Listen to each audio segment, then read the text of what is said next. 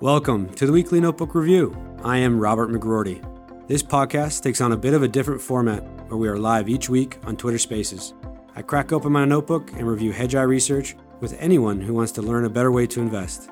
We feature both Hedgeye power users as well as some special guests that might pop in. If you want to learn more about our research, visit hedgeye.com. If you'd like to participate in the live stream, follow me on Twitter at hedgeyeRJM. Now, let's review the data. Good afternoon. Good afternoon. Uh, apologies for being a couple minutes late, but the old boss man, Mr. Mucker himself, gave me a quick call before uh, going live. But I will let everybody kind of dial in, and then we can rock and roll from there. Mitchell, absolute pleasure to have you on. Hey, brother. Good to be here. Try to try to jump on for about a half hour before I have another call at five. But That always a pleasure. Oh, that sounds perfect. We'll um, we'll come to you first then, bud. Okay. Uh, lead off. Can you handle it? Can you handle it? Just, Uh, I'm not giving. there's no sign. way. There's no way to, to follow trend, so I'll do my best. and uh, I'm not giving you the sign to bunt. All right. I want you to swing for the fences.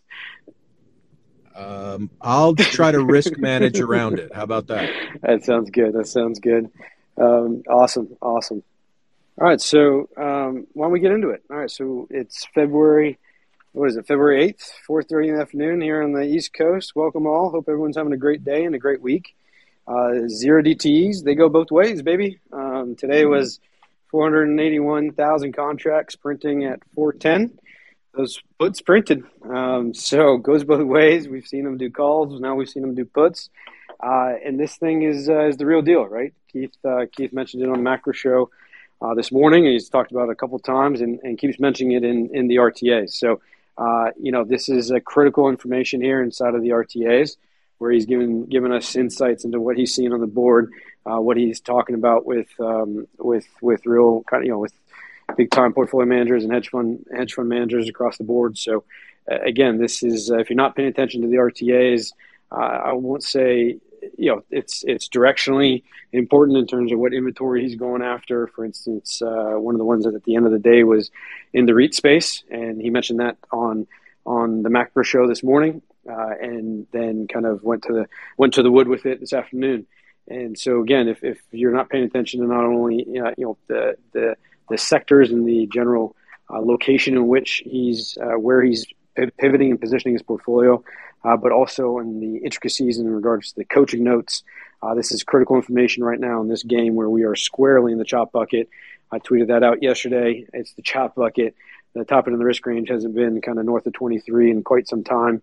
And this morning, uh, you know, reiterating that. Uh, in fact, it was uh, uh, about 1769 to 2105 uh, this morning. So that is a, a smidgen over 21 on the top end of the risk range on the VIX, and that should tell you exactly uh, in terms of positions, uh, p- positioning, and that kind of thing. That uh, you know, leaning more net neutral, net, long.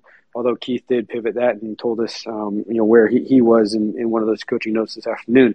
Uh, so again, I'm not going to you know divulge that information out here uh, for free, but if you're interested in, in it, um, hedgeye, uh, com or email support. You can go sign up for those RTAs.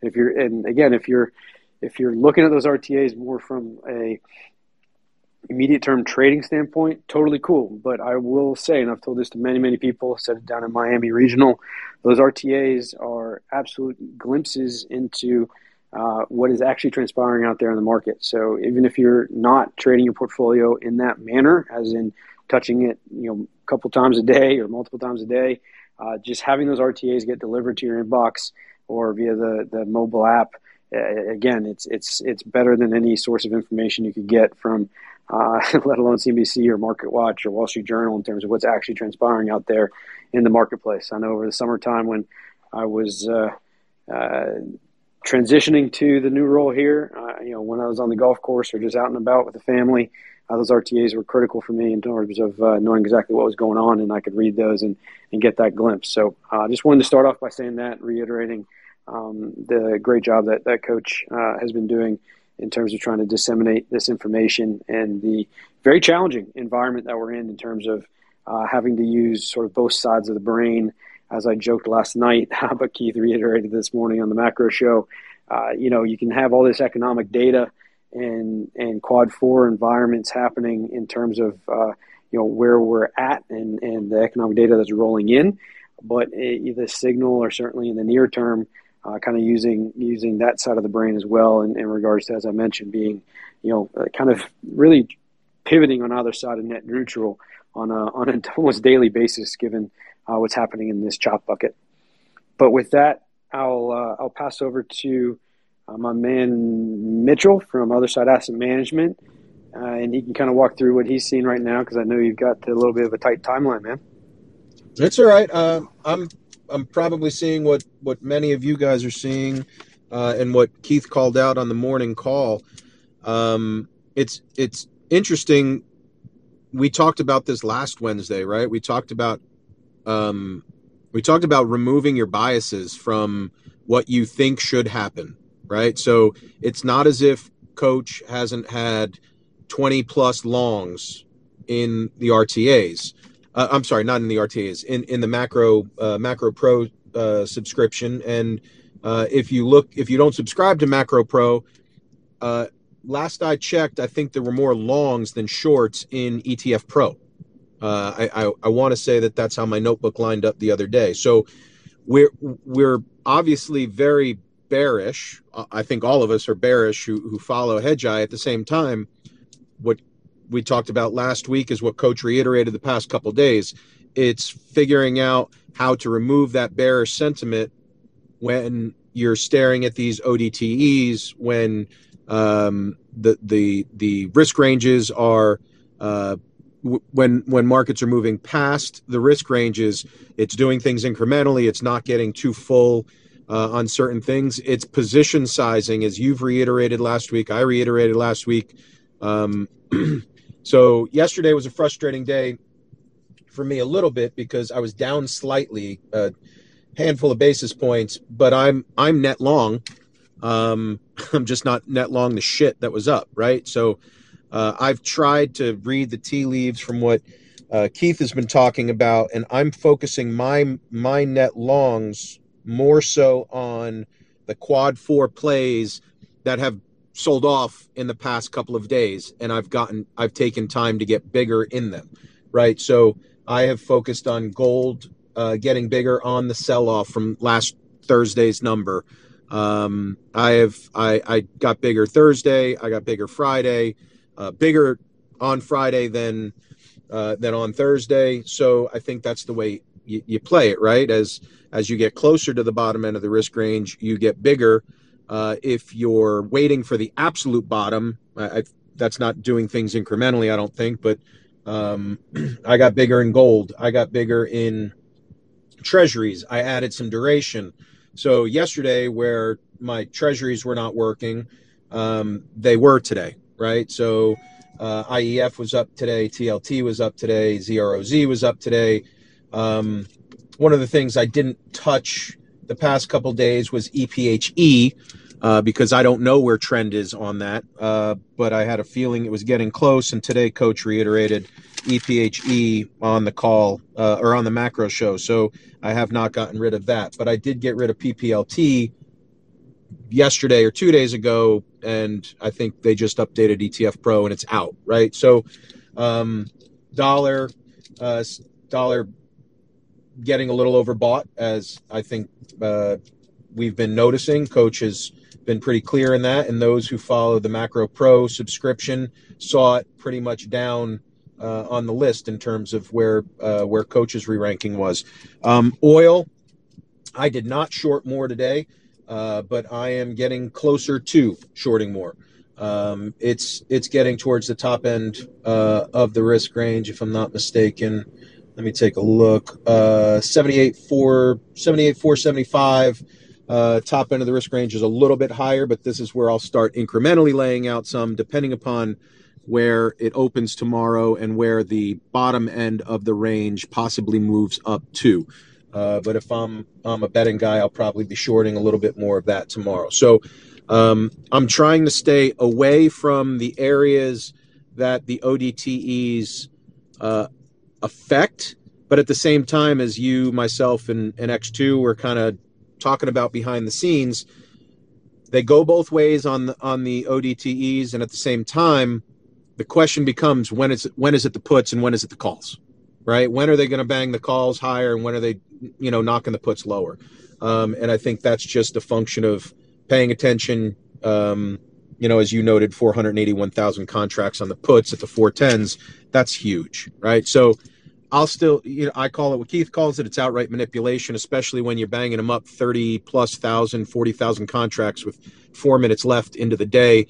There's that's nothing but manipulation, and and by the definition of the the SEC, you know, Securities Exchange Act of 34. So, um, I don't, I don't know. I mean, in, in the notebook this morning, you know, Microsoft was three bucks away from its its top end of the risk range. Google was $3 away from the top end of its risk range, and Apple was $3 away from the top end of its risk range. Things everyone should notice. Uh, XLK was two bucks away from the top end of its risk range. So shorting Nasdaq was was the you know was was how markets were lining up, just paying attention to the ODTEs, uh, in my opinion. Um, so yeah, I'm I'm getting long duration here. I think proper quad four if we're not looking to trade, you know everything in, everything day to day. I think that's the longer term, more intermediate term trade from the standpoint of uh, this deterioration in economic data is staring us squarely in the face. So the 30 year, uh, 20 year, and 10 year should start to move lower off the top ends of its ranges. Uh, and the two year is probably going to stick pinned high based upon Fed no pivot. Um, so so that's kind of what I'm seeing. I'm staying towards the quad four plays, and many of those quad four plays will still or should still do well as we pivot to quad one, where I don't think we're close. I think we see an absolute disaster moving forward, but we're going to risk manage today, not moving forward. But still, you're straddling quad four, quad one, if and when that eventually does pivot. Yeah, exactly. I think that's nail on the head. Um, one quick thing though on on treasuries is that uh, just that ten year put in a lower low and a higher high this morning. So just keep an eye on that. You know, this is where you know sometimes that expanding risk range can uh, really it can it's kind of a reflection of price. So obviously, all these ranges are price, volume, and volatility.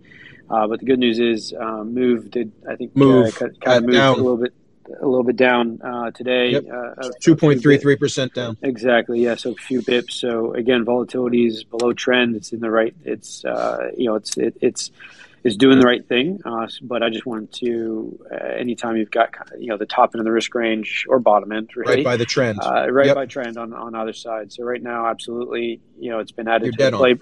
Yeah, it's been you know TLT for instance, um, been you know it's, it's been added to the playbook.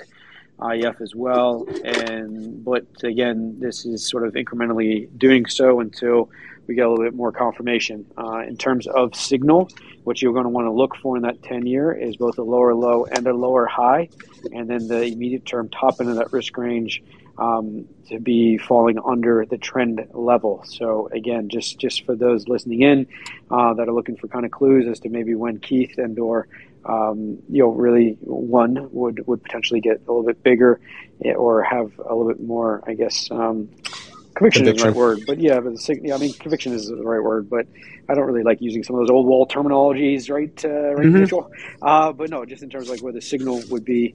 Um, confirmation. uh, confirmation yeah, that the signal is working. You. Confirming. That's the word I'm looking for. You're the man. Uh, that's that's kind of the, the type of thing that you'd be looking for. So the the, the yield curve is uh, is definitely doing its thing too at minus 81.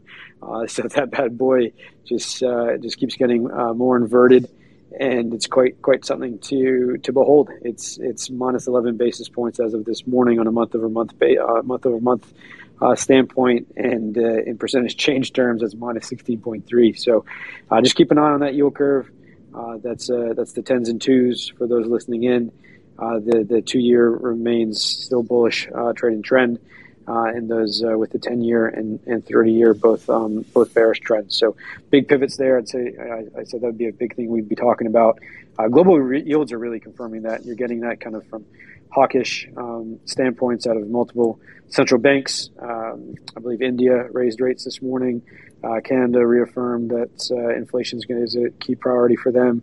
Uh, so again, these these central banks uh, continue to do so. ECB was out as well. So um, you know this this economic data, as I alluded to at the beginning of the call, uh, is absolutely kind of rolling in in quad four environment. And uh, but you got to kind of manage this near term risk and, and near term components here um, with with that sort of data in mind. So again, there's yeah, that's that's kind of yeah, we'll and, leave and it at that. Yep, just a couple quick quick notes. Um, in, in adding duration, right, uh, we can get up to 10% in a handful of different holdings. So I'm nowhere close to 10% in any of my holdings, right? So to your point, you know, just keep an eye on where the 10 year is from the standpoint of trend, right? And as we get that uh, confirmation via the signal, uh, Keith signal, and where trend is, and once we get below, you know, once the top end of the range gets below trend, uh, we will have a bit more of a confirmation. Um, then we can really get bigger on sell offs, right? And then at the same time, dollar, uh, three days in a row now putting in higher lows. Um, obvi- yes, lower highs. I get it. Yes, it's done this before. Uh, but I guess if we're talking out of the last eight days, uh, dating back to January 27th, where it moved from a 101.25 up to a 101.29 from the 26th into the 27th. Outside of the second, February 2nd, it's now put in higher lows. So it's that doesn't mean jump in head first. It doesn't mean or take away anything that we talked about where it's uh, intermediate term overbought. At the same time, that's what we want to be seeing um, in a quad four environment. So uh, or for, for dollar bulls, right? So uh, as we start to see more and more of those, and then as we start to see the top end of the range move higher, that will give us more of a confirmation that the the the uh, the dollar may be poised to move higher at a more rapid pace. Just something to keep an eye on. Yeah, and, and so so just to elaborate on that, the risk range consolidation uh, can often be a very uh, good signal um, ahead of basically consolidation means typically you know typically a, a, big component there is is volatility coming out of that asset right so it's kind of uh, and, and and really it's because price isn't moving as much either right so this right. is uh, th- that can be a very uh, it can can lead to uh, kind of positive momentum to the top side but uh, you know it really kind of depends on the direction of that volatility if volatility kind of um, you know blows back out uh, it can be it's a little tricky because it can be positive, like increased vol with you know up price momentum and up volume. Uh, but typically, you would you would kind of like to see you know that volatility remaining kind of um, you know down and, and low with with price moving higher on volume. So uh, just keep an eye out there. Yeah, great call out on the dollar. I think that's really important. You're seeing a couple key kind of components kind of pivoting there in regards to and really some divergences. And, and I shared some stuff that that um, Chris Moyer uh, tweeted out earlier this afternoon along those lines. So again, those are kind of his some of the his kind of data points and signals that that he's kind of built on, um, uh, for himself. But I thought it'd be worthwhile, or obviously it's very worthwhile to kind of share um, all sorts of different data pieces from Hedgeye Nation, and, and I see Muni guys coming up too. So we'll talk we'll talk Munis in a minute. Um, Hedgehog's got their hand up. I'll go to you in just one second. Let me just finish this sort of thought on on FX. So with FX, you know, euro, uh, the yen, the the Canadian dollar, the British pound, uh, you know, the the Canadian dollar is certainly uh, from a signal standpoint um, putting in uh, some some uh, lower, so kind of lower lower, kind of relatively flat uh, day over day, but kind of on a week over week basis, lower lows and lower highs. that can all, that can correlate uh, to the uh, to to oil. Uh, so keep that in mind. But there also is a lot of uh, mining in Canada as well. So you know this could be one of those situations in Canada where you get a weaker oil, uh, but perhaps you know um, stronger metals and mining complex. So that may be a bit of a wash there. But really, as I mentioned, the, the you know Canadian central bank is is a you know likely has a bit more of an influence if they keep raising rates and stuff like that um, what's going on there in, in, in, currency land. But the pound to me is really one that, that probably stands out as a somewhat divergence here uh, over the last sort of few days versus what we've seen the last few weeks to months in, in regards to the pound. Uh, and and that is uh, continued sort of um, uh, yeah like that's a lower low on a day over day basis. Um, so again, this is one of these things where you want to see those lower lows and sort of the risk range potentially kind of widening a little bit, meaning volatility is re- is returning or coming to that asset, and, and you could see for the down downside risk. Um, so yeah, just wanted to kind of highlight that on the FX side. Uh, Hedgehog, you got your hand raised. The floor is yours. Welcome. Yeah, just a quick quick question. Um, I've been doing the same thing as other side regarding golden treasuries, but I was curious what you were doing with the miners. Um, and also, Keith this morning kind of made a cryptic comment that he doesn't expect uh, the gold trend to hold necessarily. So, I don't, I don't, if anyone can expand on that, that'd be good as, as well. Uh, is that question for me or for Robert? Yeah, you can, uh, you can take it, Mitchell, if you want. Um, so I didn't get that out of Keith uh, this morning. Uh, maybe I missed it. Um, it's definitely not what I got out of him from the standpoint of uh, yeah. the mid-quarter update call yesterday. I don't know if you were on it, but Hedgehog, yeah, Mitchell. I mean, sorry to interrupt, but I wrote down screamer equals the gold trade. Uh, so I don't. What did I'm, I'm gonna have to review that. You're talking about it holding trend. Is that what you heard?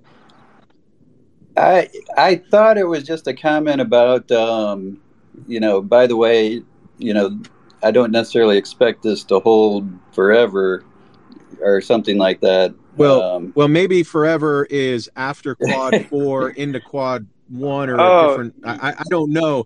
This I think I I don't want to put words in Keith's mouth, nor do I want to give up something from the mac uh, from the macro themes. But I think gold and the gold theme, in his opinion, is one of the best setups out there in all of global macro. Yeah, I'll just reiterate just, what you I don't said, want to get over your skis on it, yeah, right? Screamer. The gold trade is a scream. It's a screamer play. So uh, that, yeah, it's the one that's okay, so the gold.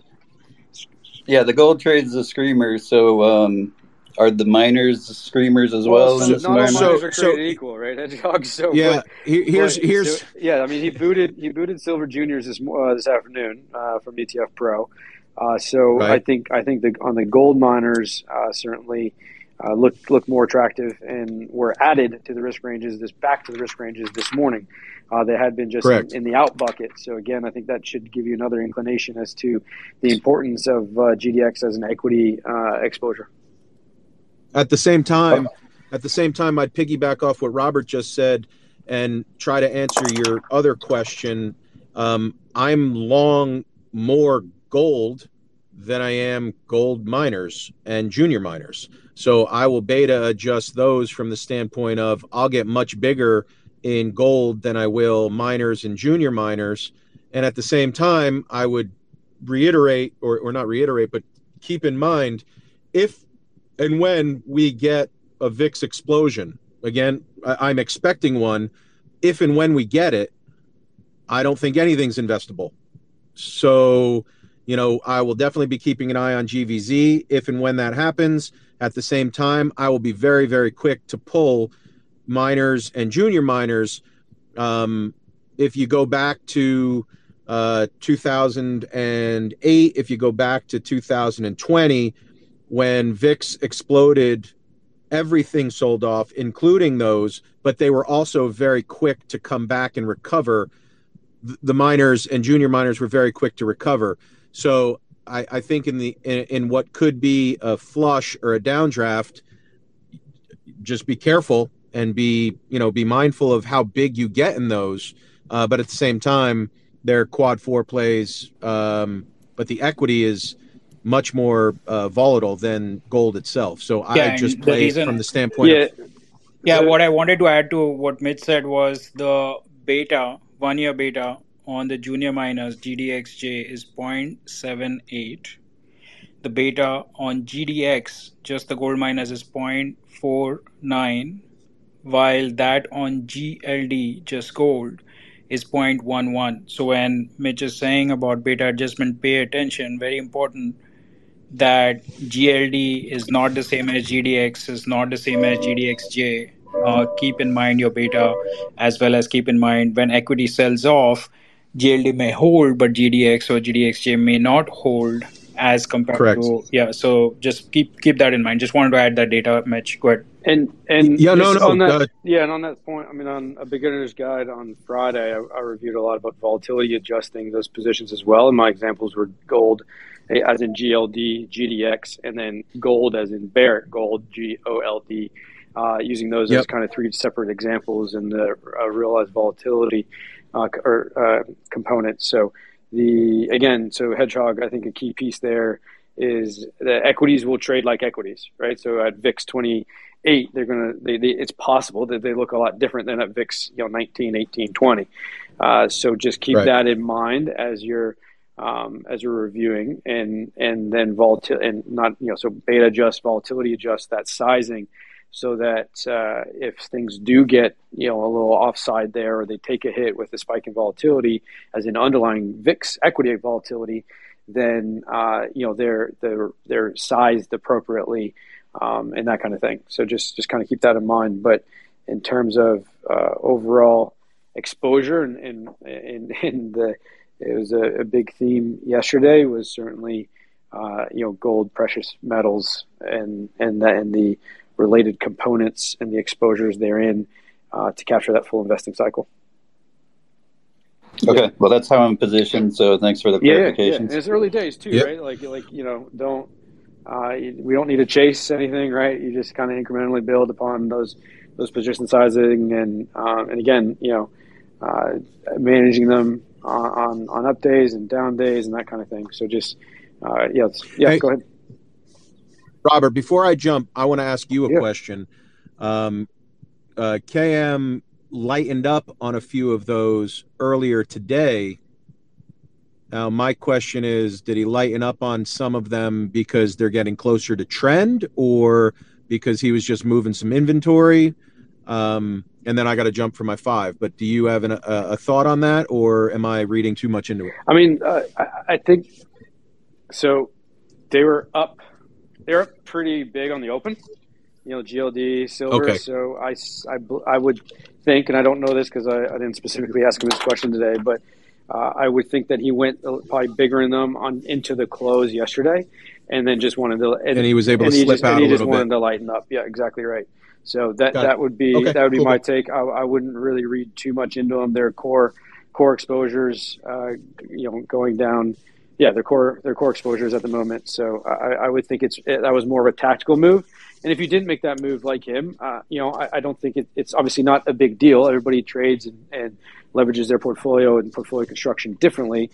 Uh, but at the same time, you know, be conscientious as to like what is your overall sizing and exposure. Uh, you know, if we see some kind of potential uh, weakness there, Yeah, he kicked out he kicked Understood. out Silver Juniors. So that those Yep. that signal, um, I don't know if they broke trend, but normally in ETF Pro, something breaks trend, it's out, or if the signal just doesn't look as good, it's out. So it's kind of like two twofold there. I know there's a question on the arena, like what do I do? Um, you know, if it's out of ETF Pro, it's for a reason. Yep.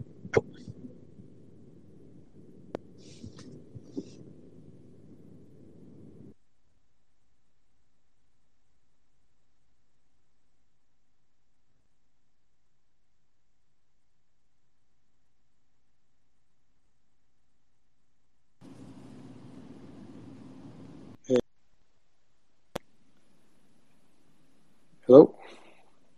Hey, Robert. Yeah. Hey, Arthur. Sorry, can you guys hear me? For some reason, my, my headphones Yeah. disconnected. Yeah, I think you went dead for a minute. Oh, my bad, my I thought bad. I, just, I thought maybe you were just waiting for some, one of us to jump. No, off, my but- fault. I don't know what happened. I don't, my No. yeah, my headphones just disconnected randomly. So, um, Just can, can you hear me okay though, Arthur? Is everything good? yeah, I can hear you. Okay. Yep. I think I think all I was saying is that you know the signal is the signal. So platinum, silver juniors, those got booted today.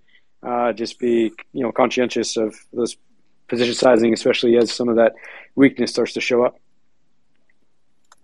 Yeah, I just wanted to jump up since we're talking, you know, about uh, what's going on here in the middle of the chop bucket because I think that's really crucial. When you know, at any point in time, you got to know where you are, which bucket you're in, and I don't know if this might help others, but over the years, what I've tried to do is if I'm going to go long or short in anything, before I put that on, or when I'm going to put that on, I already know what I got going against that or on the other side of that.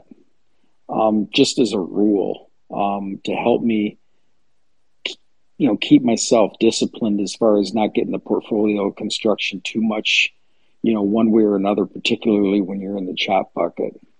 So, you know, I mean, I think the core one for me right now, given what I'm hearing from Hedgeye, is you know, you got your uh, TLT, IEF, long versus your junk and high yield short. I mean, those are perfectly, I think, beta adjusted, a great position to have on given, you know, what I see coming down the road.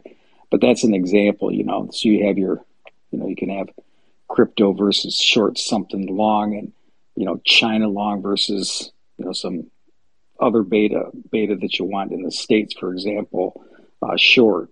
So I just that framework, that mindset, I think is uh, something I always like to try to do. And I force myself uh, before if I initiate a position.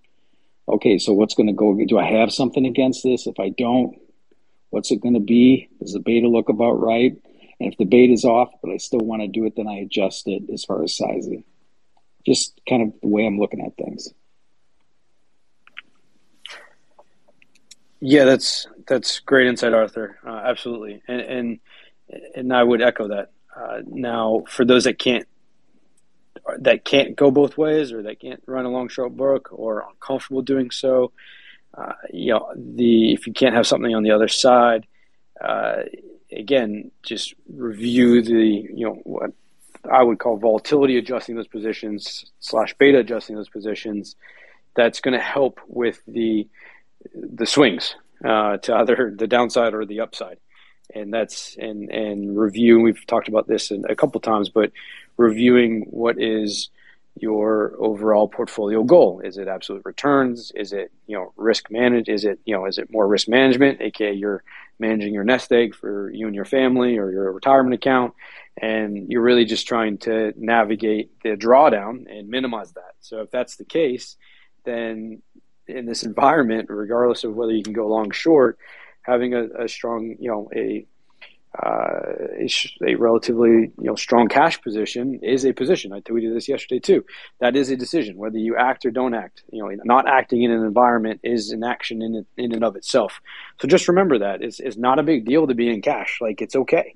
Um, you, you know, and, and you can and you can still be you know engaging on a regular basis, but not always pulling the trigger or putting on the trade, right? Trend in terms of yeah. Um, I know, actually really, wanted to bring in the quote of Benoit Mandelbrot in this. Please, so please. In yeah, the book uh, Misbehavior of Markets, he has a very interesting line that always stayed at the back of my head. And last year, when we started in January, if everybody remembers, if you were on the Spaces, uh, one of the things I mentioned was that the Fed gave us a huge gift in form of the expansion of balance sheet back in 2020, 2021 and I just wanted to preserve it. So the relevant quote from Benoit Mandelbrot from The Misbehavior of Markets, I still remember the page for some reason because I've referred that so many times. The line is as follows You cannot beat the market, says the standard market doctrine. Granted. But you can sidestep its worst punches. So, very critical to understand that um, that you don't have to go short, right? Um, and uh, you can just sidestep the worst punches by uh, just keeping a cash allocation available. And in cash, there's uh, pretty cool uh, funds available, such as VMFXX, which is a money market fund, yeah. in order to uh, get really good yield um, over the next four months, six months, one year, in case if you're not comfortable or if you don't have any uh, conviction on which way to go, especially given that you know we're trading at like 18, 19 forward P on the S&P while the estimates are coming down, uh, not knowing where we're going to head. Um, right now, we do have a draft of net liquidity coming in from end of December through now, uh, giving us these kind of uh, you know almost evisceration of uh, the uh, the shorts. Um, resulting in this sort of situation. Um, so definitely, if based on whatever your investment policy statement is, again, this is not an investment advice. I'm not a fiduciary. You should do your own due diligence. You should consult your own financial advisor. Uh, but definitely, uh, one can sidestep step the worst punch uh, from the market, and uh, you know still beat a lot of people uh, in this business. Hey, Trend, uh, I was wondering if I could ask the board a, comment on um, yeah, go for it. Right, go for it. Yeah, crypto right now, the lower highs, higher lows, narrowing range, um, bearish trend. What does anyone on the board feel comfortable on on a read on what's going on there? Because it's I'm having a tough time figuring that one out. Was sorry, was well, that on? I've been net long. I missed, sorry, Trent, I missed the first part. Was this on on high yield growth? No, no, no. Bitcoin. Oh, Bitcoin. Sorry. Okay, thank you. Yeah, go ahead, Trent. Yeah. I apologize. I just I missed that first piece on like what we were referring to. Got it. Yep. Yeah, no, I I've been net long in general. I don't have a Bitcoin exposure at the moment, Arthur, but uh, I've been net long uh, risk on from January uh, 10th, 11th timeframe, uh, just because of a whole lot of signals that came my way in my process, right? My process uses uh, inputs from Hedgeye process to augment it. Uh, so I, I, have my own process, which I've shared with the community in the past. When Rob did that interview, it's on YouTube. If you just search on YouTube TrendViso, there's only one video that pops up. So uh, at this moment, from a crypto standpoint, I don't have an exposure. Part of it, part of the reason is that when that whole saga began in early November between CZ and uh, CZ and uh, the FTX guy, SBF. At that point of time, I literally took out everything from Binance, everything from all other crypto locations, including Coinbase, um, and I did not leave anything on the exchanges. And you know, as and when intraday, if I have to do any trades, I've shared with Rob in the past ones, I have a basket which I've created. I would just say, okay, four percent of this basket, boom, go and buy it, and then I would eventually close it at the end of the day. So especially on squeeze days, uh, that basket kind of works out really well. Uh, at this moment, uh, I have no uh, view, uh, but uh, I do look out for Bitcoin and altcoin and that entire space as one of the really high frequency, short term leading indicator for Nasdaq. Yeah, they're they're pretty correlated. It's just the comment uh, or trend, forget forget that I'm even talking about Bitcoin, but the idea of a higher low, lower lower high, narrowing range, bearish trend, high volatility asset like uh, a Bitcoin or like Bito, uh, Bito, or I don't know how you pronounce it. Keith's got on the board uh, short right now, um, and I'm a little short with it too. And it's just kind of sitting there, making uh, lower highs uh, last three days and higher lows, and it's been moving down. And I'm just curious, anybody get a read on that, or uh, any comment that I missed from Keith on that? Thanks. Yeah, I don't. Um, anybody on the panel? Oh, you know, I'll talk crayons. All right, let's do it. Let's do it. Let's, let's talk crayons. I mean, you've heard a lot of my voice today, so let's pass the puck to Leslie. Oh, no worries. Yeah, I got a, I got a couple things, but we can start with this. Um, again, I'm not a fiduciary. I, I draw lines on charts. Um, for Bitcoin, there is a massive gap from that initial flush down from last June. Um, and we are the bottom of that gap is right around 25,000, which is, of course, you know, the, the law of big round numbers as well. Um, so we flushed through there, came up, tried to get above it, couldn't, flushed further. This is the first attempt back up towards 25,000. And there's like very little volume in there. Um, I'm just charting off the futures. I don't have the, the actual coin volume or volatility or anything.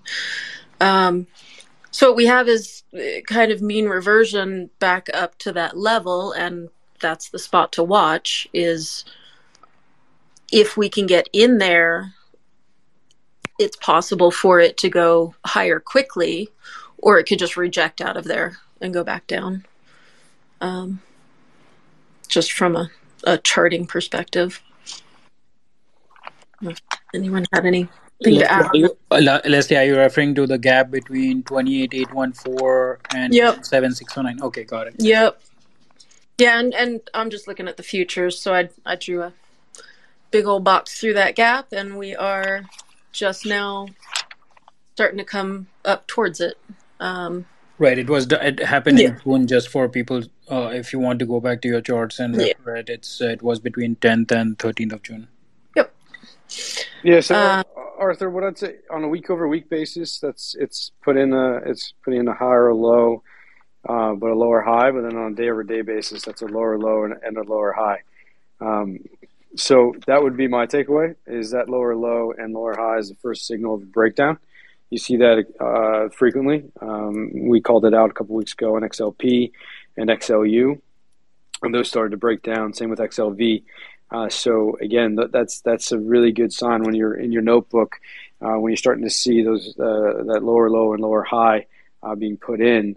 That, that that's a really good indication, uh, and especially something in a bearish trend. So if you've got a, a bearish trend and it puts in that lower low, that means uh, you know the the probability is is increasing that it can go lower, right? So regardless of where that low is, it means it's increasing. As I said, I'm going to say it again because it's important. The probability is increasing that it can go lower, um, and so that that's a, that's a telltale sign. So that to me, uh, that's uh, whether you have a position in it or not. This is where you know that that was circled and squared and starred in my notebook this morning, uh, Arthur, because I've been I've been chomping at the bit to try to you know put on uh, a position again inside of inside of uh, um, yeah just just in, inside of the Bitcoin crypto world. Uh, and going back to Hedgeye's commentary about GDX and gold miners, if you get an explosion in VIX and a weakness in, in BTC, uh, getting that juice on the uh, crypto related equities is uh, going to be tasty. Yeah, and Hey. I mean, and if you look at it from a psychology perspective, if there are people who just, you know, threw their hands up when that flush happened and said, okay, I'm riding this out, you have to remember all those people are watching this big round number 25,000 that was the that was the last swing high we had we're getting close to it if we get up towards it, people will hold. Nobody sells all at once. But if it starts falling off of there, you could easily get a flood of people saying, "This is my my last best chance to get out." And that's where the selling will come from, is if it can't get up through that gap again. You know, you, you have people just hanging, uh, they're watching these charts, they're looking, you know, am, am I going to get anywhere near my break even or anywhere near that last high? And if it starts falling off, that's where you can start getting the flood of sellers saying, oh, that, that was it, I'm out. Yeah, thank thank you guys so much. That, that Absolutely. clarifies a lot. Thank you very much. Hey, Yeah, Robert, yeah, yeah. On that note too, on Bitcoin, uh, the other thing too I've noticed over the last, probably about the last week or so, the volume's really kind of starting to fall off.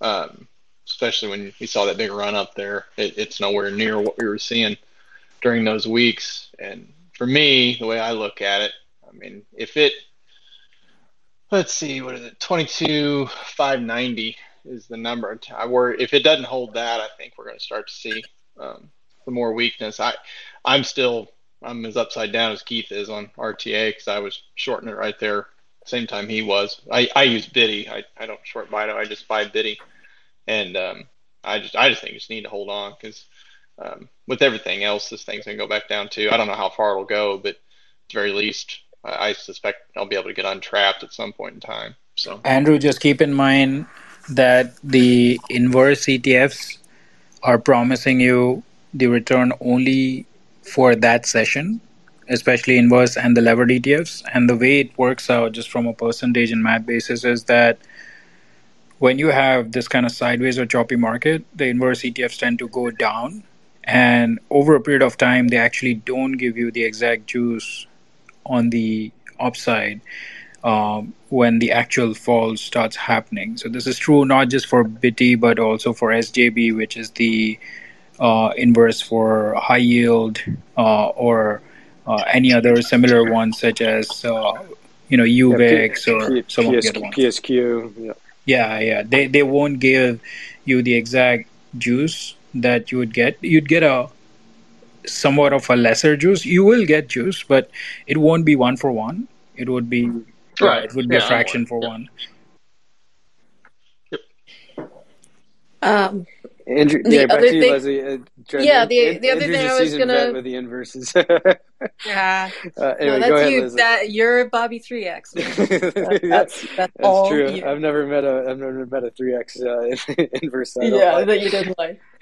Um, as far as dollar, it's just kind of funny that the day everybody was freaking out was the day that we called it out that it had tagged tail. And what did it do the next day? It flew. Freaking flu. And the day after.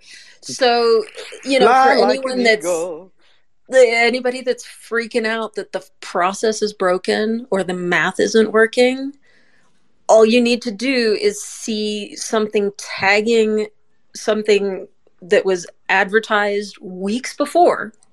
I mean that was that was several weeks before that we got that tail number. It tagged it and it just bounced like crazy. That's not broken. Um, the other thing I was going to bring up was for gold. Um, so one of the things, and and this is a very non-degen way to use options, but the the way that you can capture upside and reduce your risk is how option uh, call options work. It gives you the positive convexity where if there were further upside, you capture it. If there is downside, you lose less and less against the premium that you've paid. Um, you just need to make sure to put them far enough out that you're not getting the theta burn. Um, pick a high enough delta to get, um, you know, something like an 80 delta is nice. So you're getting 80 cents for every dollar of upside. Um, and then not over levering your book. But to capture further upside while protecting yourself from the risk of, you know, the whole market flushing gold with it, that's a really nice use for options, actually.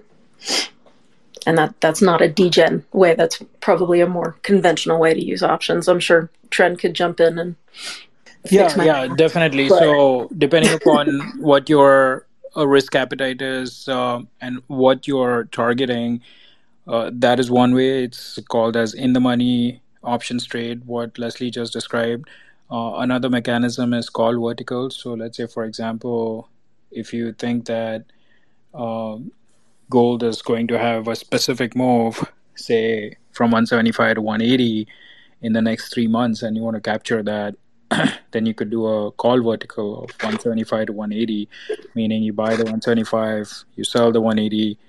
Uh, usually, when gold's at 175, this kind of uh, this kind of call vertical would cost you like 2.5, and if by March, uh, if in three months, not March, if in three months, if it actually goes above 180, uh, you get the full five.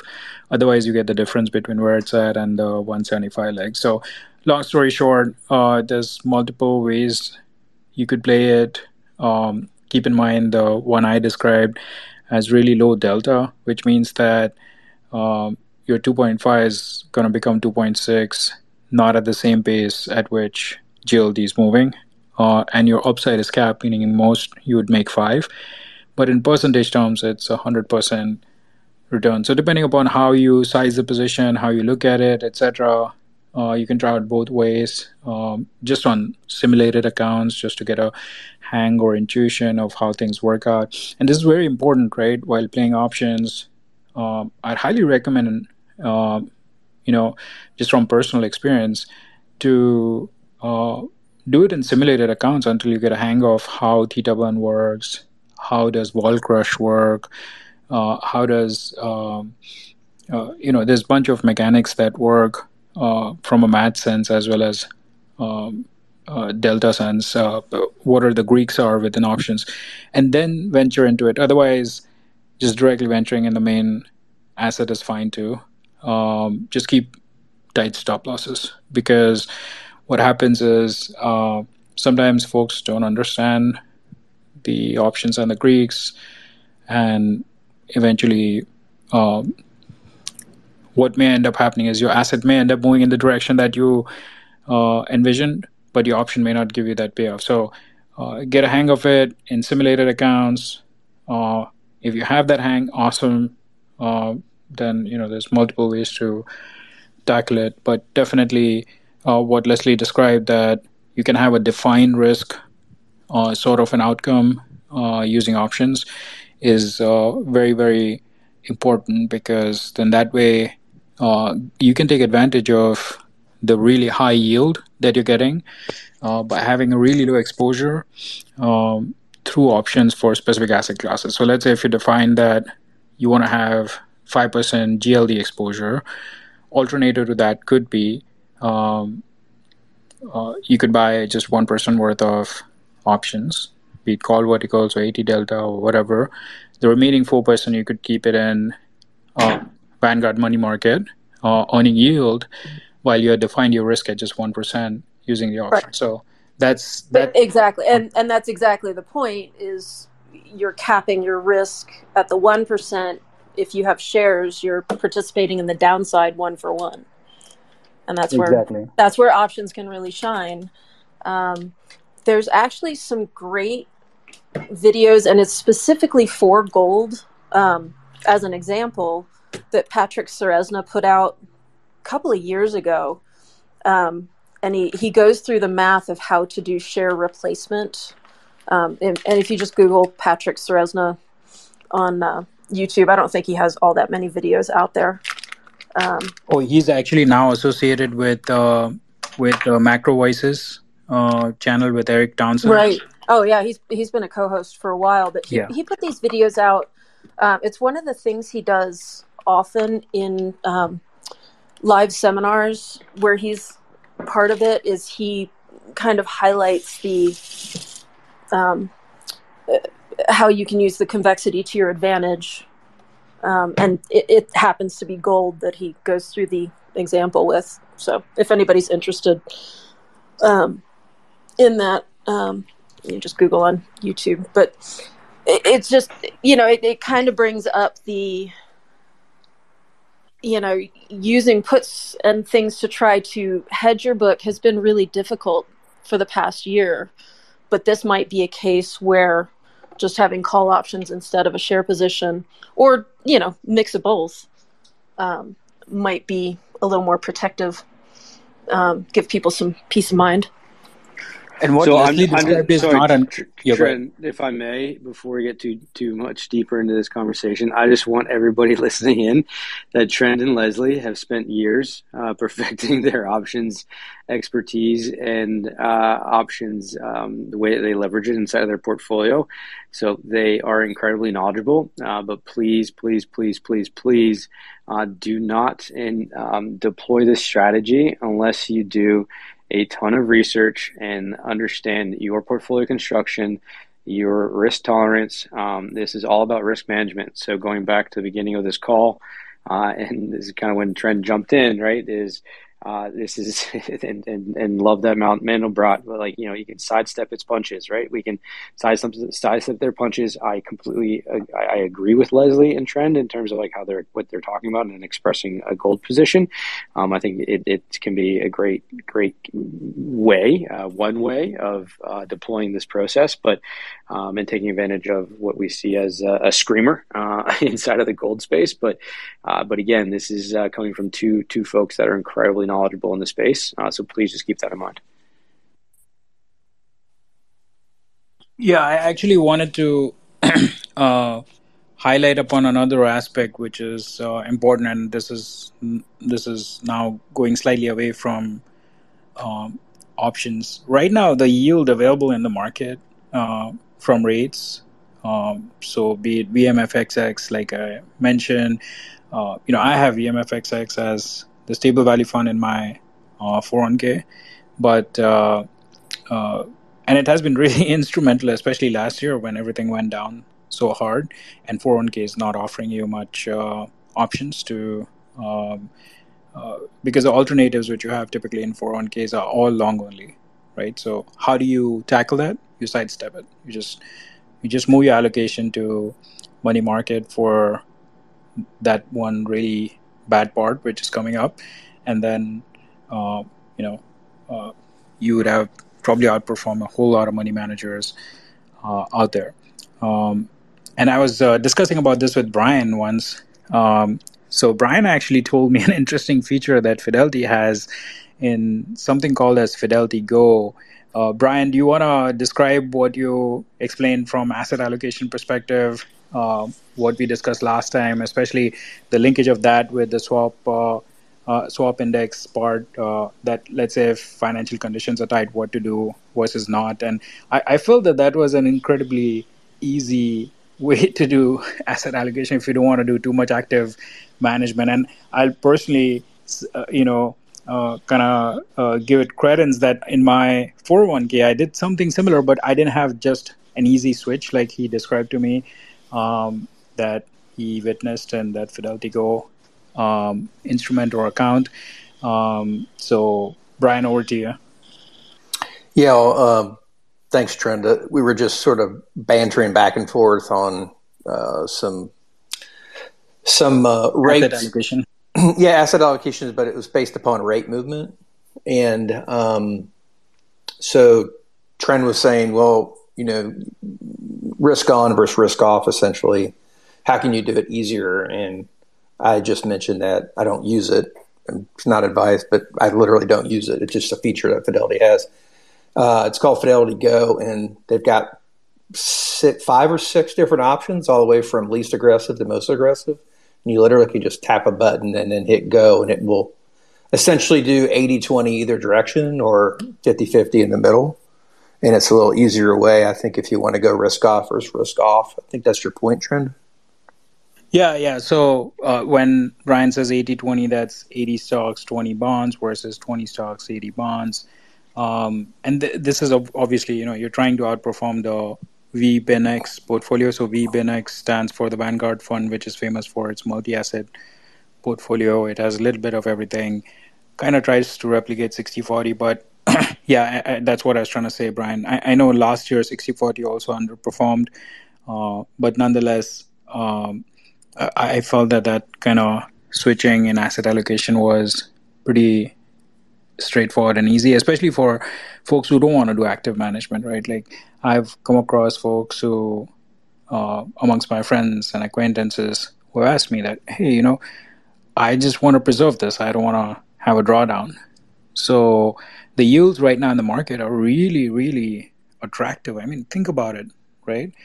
Uh, you're getting one year CDs at, I think the last I saw was 4.7. And Brian is probably more uh, up to date with that than me, but I think it was 4.75, the last one I saw from Truist Bank uh, in terms of CDs.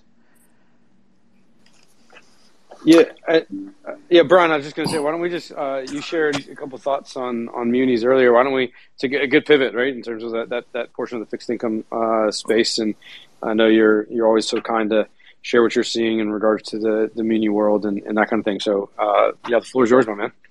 Sure. Um, and thank you. Appreciate, appreciate it. Haven't been on a little while, but uh, the the anxiety meter when it goes up, uh, I start getting pinged more on muni bonds. So uh, I thought I would um, uh, just share a few things that um, that that I'm seeing. Um, nothing is advice, of course, just observations.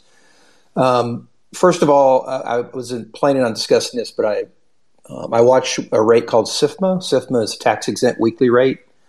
The reason that it's important is that um, your leveraged funds they have a, a, tender option bond piece that's kind of like off to the right that provides leverage. Uh, they will um, buy five percent, four percent coupon municipal bonds, and then um, they'll have the variable rate, which is SIFMA, and they'll have a spread. So last week SIFMA was a 187.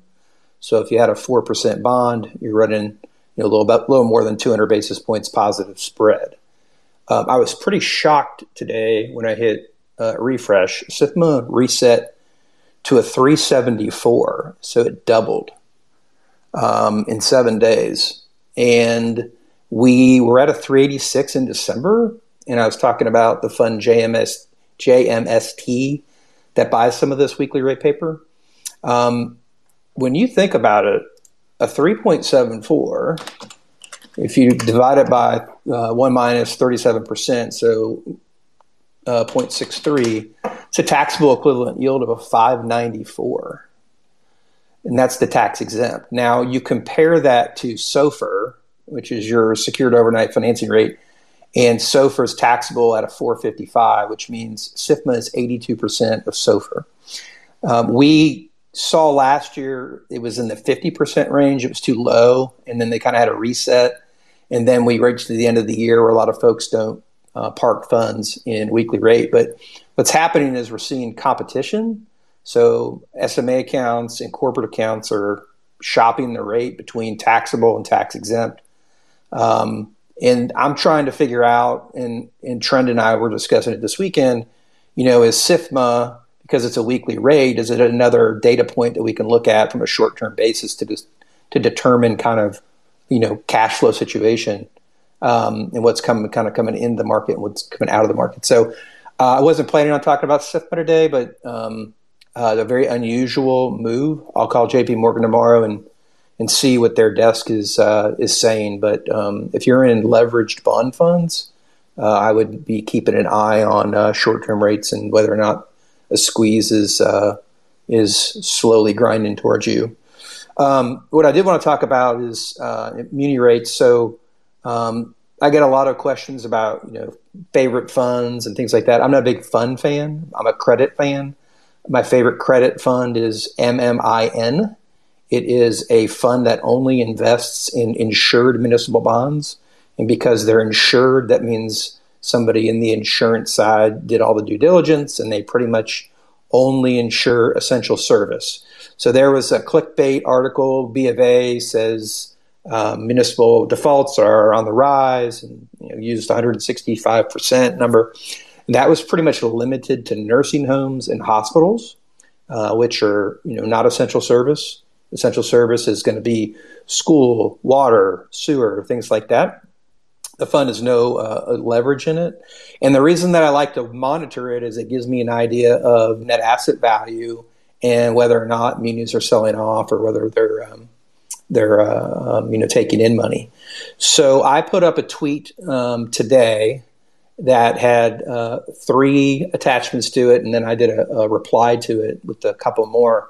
And so I looked at MMIN and I identified that on October 28th was the low point for MMIN, which means that would be sort of the highest yield, lowest price um, from the last year.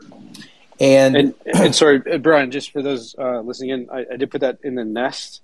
Uh, so just as, as Brian's going through that, you can, if you just kind of pull up slightly on the on the speakers, you can see that's the second uh, second tweet. So I, I, I that to the nest. Okay. Um, so the first one is just the, the data point of, of October 28th is a date in which we saw kind of highs in, uh, in, in, yields. The second is I pulled uh, MMD. So MMD is what we use to price municipal bonds in the primary market off, off of. It's published every day, and the yields that's listed is for a AAA rated entity with a 5% coupon callable in 10 years. And uh, I put um, all the columns are labeled A through J, but I put where MMD was on January 3rd, the first trading day of the year, and then I put where it is today. And you can see that we have had a rally in rates. So just looking at the 10 year rate, 2033 maturity, uh, we were at a 264 January 3rd, and now we're at a 223. The thing about the 223 is when you're talking munis, you have to convert that to a tax exempt rate. So it's called your taxable equivalent. And so if you take the 223 and you times it by one minus your tax bracket, usually you just use the highest tax bracket, which is 37%, so 0.63.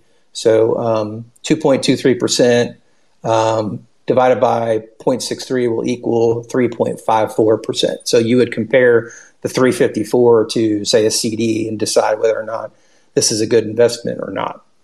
Um, I then went back all the way to October and pulled the MMD from that time period. And in the 2033 10 year space, you're looking at, we were at a 341, which is a change of 118 basis points or 34.6%. That is a monster move in yields uh, for, for the muni space. And I went through all my trades. Um, I've been pretty public on uh, how aggressive I was buying munis, individual munis, uh, in the Q3, Q4 of last year. And I actually bought a, uh, a, a Scott County um, school bond, Kentucky school bond, 2045, 23 year bond, fours to yield a 4.903 and the taxable equivalent yield of that is a 7.783%. Now, I live in Kentucky, and so I have a state tax, so it would actually be higher because we have to pay state taxes. If you're in a state that doesn't have a, a state tax, then you really can kind of shop, you know, around the country uh, in terms of um, in terms of your options. So that just gives you some some data points in terms of uh, where we were, where we started the year at, and really where we are today and there are more cuts today on MMD, so rates on the short end are going up a little bit. And then lastly on this yeah, and you topic, shared, sorry, you shared a tweet too, Brian, about um, if you go local munis as well, you can get kind of like an additional tax benefit. So I actually didn't realize that. So for those, uh, you know, go look at Brian's um, kind of some of his tweet replies today. Uh, he, he he briefly touched base on that. So just wanted to touch that. Just wanted to mention that too. Yeah, and so that brings me my third one, which is we sold on uh, what's the date today? Uh, today's Wednesday, so we actually sold yesterday um, a hometown issue, Fayette County Schools, uh, double A rated. Um, it sold yesterday. It was uh, thirty-seven and a half million, and I put up uh, as the third um, as a third attachment the coupons and the yields from the transaction, and I put in a red bracket uh, the spread so you can see where the the MMD was in the spread from AAA that these bonds came at. And then I calculated for each of the maturities what's the tax equivalent yield. So people will send me a message and say, hey, you know, what's a good bond to buy or what's a good rate? And what you want to do is look in the primary market. So I bird dogged just the longest rate, which is 2048 maturity. And so if it's yielding a 4.1 and you divide it by 1 minus 37%, which is 0.63, you get a taxable equivalent yield of a 651. Now that does not include A, any benefit that you would get if you're a Kentucky resident, which I would get a um, a four and a half percent benefit. And then locally, if you live in Fayette County, Kentucky, which I do, um, you would get the local tax benefit. That would make it what we call a triple tax free bond. So you have single tax free, double, and triple. Now, this bond, the reason I put it up is I actually can't buy it because my firm um, is a financial advisor on it. Um, so I, I, I, put it up. It's, it's not a recommendation. It's obviously a high quality uh, piece of paper, but it gives you a roadmap as to where rates are, how they spread to that MMD AAA scale, and then how to compute the the taxable equivalent yield. And then the last thing I want to touch on is I took the same bond because I, I, got a, uh, a message, and a bond is nothing more than a cash flow stream. And you really have to understand that that's all it is. And so uh, I replied to my tweet and I put, if you were to buy that 2048 maturity, what is your return? And the bond would close on December 28th and that's on the, the spreadsheet I put up. And then every 9 1 and 3 1, you'd be getting an interest payment of roughly $500 or 1000 bucks a year if you invested $25,000. But you didn't pay $25,000 for it because the price is 98.444%. So you would pay $24,611, but you would get 25000 at maturity or if it was called early. They can prepay it at the 10 year mark. And it shows you how to calculate what your interest stream is. And at the bottom in Excel, you can do XIRR, the formula, and it will compute for you your internal rate of return. And I computed it two ways. So because you're buying it at a discount, the 410 actually ends up being a 414. internal rate of return. But then if it goes to the call date, right? So if you buy a, a 20 plus year bond, but you get paid off in 10 years instead of maturity, that discount, you get paid that back, um, that little extra bump. And so your IRR, your internal return is four and a quarter. And so the point is, is if you want to play in the muni bond space and you want to buy individual bonds, just like we hear on the macro show or in any research that you do about doing the work, you got to do the work, you got to do the work. It's the same thing with these bonds. You have to put the time to understand the cash flow stream because that's really what you're buying. If you're buying TLT, if you're buying EDV, um, that's different. Those aren't necessarily a cash flow stream. Those can be a trade. Those can be a hedge. But these are buying, you know, individual municipal bonds where they're not really a um, an item that you're trying to uh, to um, buy and sell. You're really holding it, and that's really it. The only other comment I have for you, Robert, um, on on the decision front is um, in my career I had a, a boss that was uh, gave me a lot of good lessons, and one of his sayings was not making a decision is making a decision. Absolutely, absolutely, a great rundown, Brian. I, I, I appreciate uh, you taking the time to, to do that for for many here within Hedgeye Nation. It's uh, you know muni bonds have obviously become a uh, much more interested uh, you know por- portion of the asset allocation, and rightfully so. And you're an absolute pro and expert on it. So I'm very grateful for you sharing your wisdom and knowledge and um, thanks to your wife for uh, not being around tonight, so that you can uh, you can jump on. yeah, no, no problem. And if anyone has any questions, feel free to just send me a message. And I, you know, I speak to a lot of people on the phone and enjoy speaking to people on the phone about how the uh, municipal bonds work. And then, uh, yeah, my wife. Uh, it's just anyone long Disney. You can thank my wife. Uh, the reported earnings, and uh, she, my wife, crushed it. My wife, her gift card purchases must have worked. It's uh, it's up like I don't know. Last I looked, ten percent or something. It's crazy. Yeah, yeah. a little so, restructuring happening and all sorts of fun stuff there. Right? Parks are still killing it, uh, but yeah, no, it's it's uh, anyway. The uh, Freebird will have that update on the morning call tomorrow. But Good deal. I get I get the uh, pleasure of uh, seeing him here in the office, and he gave me the quick rundown before I jumped on, so it's always fun. Uh, Tom and, and Eric, um, Tom, you jumped on, and Eric Carlisle. We'll we'll go to why don't we go to Tom first, and Eric will come to you, buddy. Okay, yeah, I started. Um, thanks, um, yeah, of course, Robert, for uh, letting me talk. And I always appreciate you guys are all so knowledgeable. I've I've been doing this a long time, but it's more of a hobby with me. I have a full time job, and I, I try to keep up with the markets as best I can. And Hedgeye does help uh, with that quite a bit. Um, I had a couple questions and maybe just some comments to share about some of the things that you other guys have said that um, I might be able to add just a little bit of value with.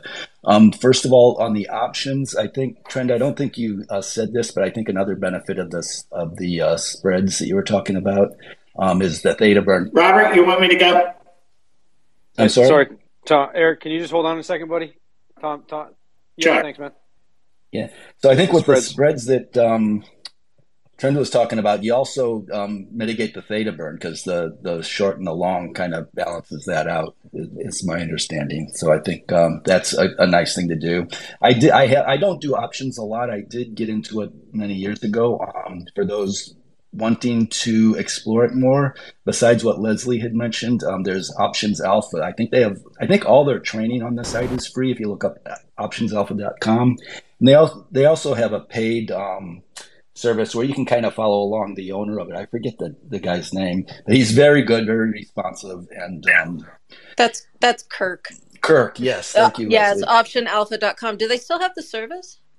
I don't know. I haven't looked at it in a long It's time. been yeah, it's been years, but that is where I started learning options. He Okay, did an yeah. amazing job. Um, they have they've created a, a bot trading platform as the that's what you'll find if you go to the optionalpha.com landing page. Um, but the videos are still in there. It's under university or legacy or something like that. I haven't looked in a while, Okay. but yeah, it's there.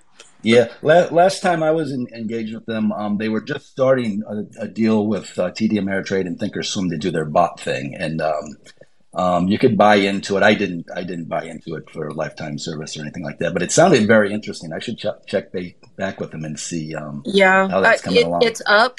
Um, there's a bunch of people running on it. I have not had the time to dig into it. Um, I do have access, and it's just on the list. yeah, yeah. So, um, so that's uh, oh, also Thinkorswim. Trent mentioned um, doing paper trading. Thinkorswim is an excellent paper trading thing. And when I was doing Options Alpha at, at the time, he was really um, advocating for for selling, you know, the credit spreads and things like that for for selling volatility and um, that worked great. I paper traded it for like I think two months on Thinkorswim, and the problem with paper trading is you got to really work hard to take it serious, pretend it's real money uh, that you're working with. And I, I until I until I started getting profitable fairly consistently, I, I didn't start using real money. And then um, after that, I, I, did okay with it. I, would find um, with credit spreads, you, would make a little money five trades in a row, and then you'd lose it pretty big. When it goes bad, it goes bad pretty good. At least that's that was my experience. So you got to kind of be careful there and manage risk. And um, Kirk does take you through all all that uh, stuff in his training, so I, highly recommend that. Um, regarding CDs, I, I forget who brought it up. I, if you remember, I don't know it's many many weeks ago, probably several months ago, I in this um, forum I mentioned I was looking at CDs to put some cash to work while while we're waiting for the uh, the, the storm clouds to pass. And I did do that a little bit, and then somebody in this forum mentioned suggested that uh, I look at short-term treasuries instead, which I did, and it is a much better a much better way to go. One, they're more marketable if you need to sell them early. Two, um, the state the interest is um, not taxable in your state, so um, that you get free, you know, free interest there is from a state income tax perspective. And um, what else I was going to say? They're marketable, and I, have been doing short term, short term ones. I lettered it out like three, six, 12 months is where I'm at now. And um, that way, every three months, you have part of your money coming back, and you decide to put it in the market or you know roll it out to the next year, so you have that ladder rolling along. Um, the last couple I did were like four and a half percent for for six months or maybe a year a year out. So that's uh, I'm very happy with that. It's not beating inflation, but it's also not much at risk either. So uh, at least you're getting something back. Um, there's that. Um, oh, options. I've also been what um, talking about the um, um, the leveraged ETFs like the um, PSQ isn't leverage; it's inverse. But like the um, the QIDs and the QLDs and things like that. So um, because they're nice for short term, and I do I do use them for that. I don't go to the three X; I'll go out to the two X. Another thing I've been exploring and I'm very interested in is uh, futures. For that, you can get some pretty good leverage. I find futures they're they're a little more complicated than stocks and ETFs. They're not, in my mind, quite as complicated as options. You do really got to understand um, the multipliers and the um, and the um, the minimum amount that you have to put in and how that can, work against you if, if your position is going against you. But that's a, a, great a great thing to explore, I I think. And um, the other nice thing I like about it is that uh, most of them, at least the ones I've been using, are open pretty much 24, 24 hours a day um, during the week. And in Thinkorswim, anyway, you can have stop losses and trailing stop losses and get alerts on those things uh, throughout the night so that you don't wake up with a, a big drop, a big surprise in the morning. You might have a little surprise, but you won't have a big surprise if you have your stops on or your trailing stops. So that can that can be a benefit. That's something that I really appreciate. Um, so that's something people might want to explore. And then the next thing I have is just a couple of questions. Sorry, I'm going on so long. Hopefully, this is interesting. Um, it is, Tom. Sorry, yeah, no, it is. It is. You're doing a good job. Keep, okay, keep, thanks. Keep rolling. Keep rolling. So, um, my my one question is, I, I hear on Hedgeye people talk about the trend line. You know, are we're going to break it or, or fall against it. I the products I subscribe to are things like um, ETF Pro and um, Investing Ideas and Risk Ranges, where you get the ranges, but I I don't think I've ever seen any anywhere where the trend lines are published. Um, is that something that comes with Macro Pro, or is there someplace else I should be looking for that information? No, not the trends. Um, those those are often mentioned on the Macro Show or or um, in an early look like that. There, they are some of those trend lines are published uh, inside of the macro themes deck. Um, so okay. we did. So that's something new that we started in uh, with Q1. So, for instance, uh, sorry, I'm just pulling up the deck now. Um, some of the longs that we uh, like, some of the China exposures, precious metal exposures. Uh, those trend okay. lines were those trend levels uh, were are provided uh, for a few things like FXE, WH, KWeb, that kind of like just just in terms of like the, the China exposures. Uh, so those okay. are th- those are provided in the macro themes mid quarter update that we had yesterday. Um, so that is yeah. So those are there, but in terms of like an ongoing regular basis, those trend lines uh, aren't mentioned, and, and typically uh, will be done so when when Keith you know when it kind of comes into his overall. Um, review and analysis, and and they you know becomes kind of worthy of, of mentioning type thing, right, Tom? Okay, yeah, that's what I thought. I thought it, it's his proprietary algorithms that calculate that stuff out. He's not like looking back three months and picking a, a particular point on that's the chart. He's that's okay. That's, that's what yeah, I thought. Yeah, okay, yeah, yeah, yeah. So they, yeah, that's correct. Okay, cool. So I'm not I'm not missing anything that no. I should be getting as far as I can tell. No. So thanks for that. And then um, the, my last thing is, and this might be a little bit longer discussion than you guys want, uh, or, or you guys probably already know this, but the, there's been a lot of talk of the zero DTEs. I, my understanding is that you know some people are are buying lottery. The buyers are buying lottery tickets, hoping that you know they they spend a nickel on an option and they cash in for dollars. And then the so that's the buyer's motivation. I don't necessarily buy into it. And then the seller's motivation is, well, if I can pick up these nickels for free, why not? Um, so that's what I think my understanding, or that's what my understanding is. I'm not sure how right it is, but my my part that I'm hoping to maybe you guys can help explain a little bit is how are these things moving the market so much? You know, if, if you've got you know you know two sides of a trade going on, the, the buyers and the sellers of these options. How is that affecting the, the, the broader market or, or, the broader the broader market for those particular underlines that um, that those options are going against? Could anybody explain? So Tom, there's a lot of misconception about zero DT. So I'll go step by step, right? So first one, you mentioned that the buyer has a lottery buying kind of disposition. Um, true for mostly retail sort of crowd, but that's a very small subsegment at about six to seven percent uh, of the volume. Uh, the majority of volume is from high frequency firms.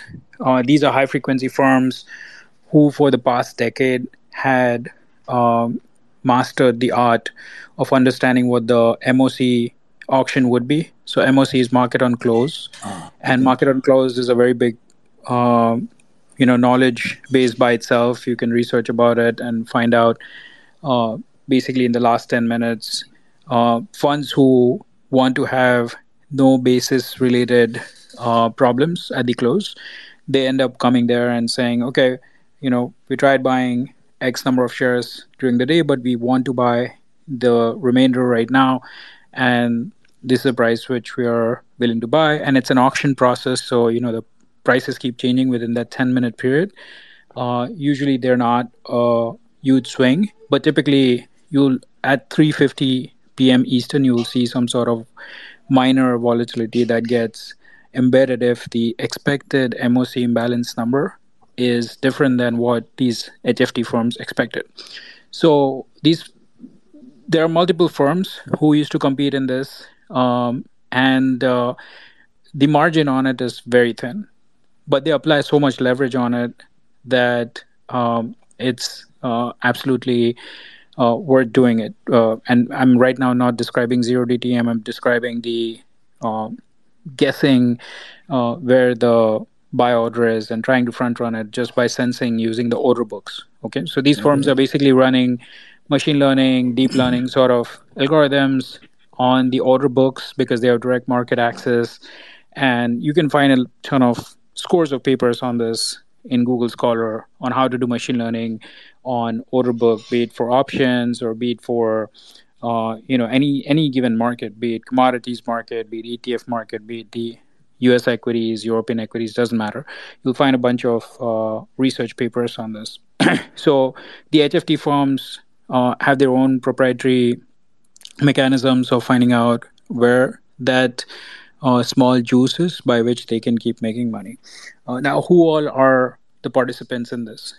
Um, so, other than the three firms that Keith keeps naming, like Susquehanna, uh, Citadel, or Millennium, uh, there's actually other players in it as well. So, for example, uh, Goldman has one desk which does that. They also provide tools to their institutional clients who want to do this.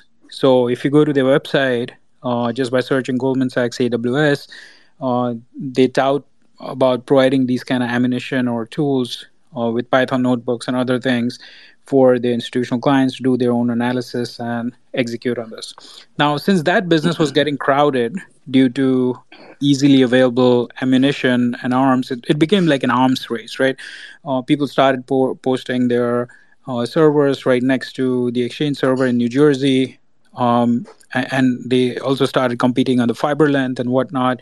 And you'll find a whole bunch of information about this on the web as well as on YouTube uh, if you want to you know go through that exercise now those hft firms whoever survived there's a bunch of other ones um, such as Tradeworx is there and a few others are there um, who not only survived but thrived um, and they went to the uh, further extent of trying to find all these event driven alphas so uh, they tried finding event driven alpha and hey which will be the next stock that will be included in the index and how can we form a trade around that and it's a probabilistic game, right? They don't know exactly which stock is going to be included. They know 10 stocks, which are a high probability, of which three or five or seven would be included.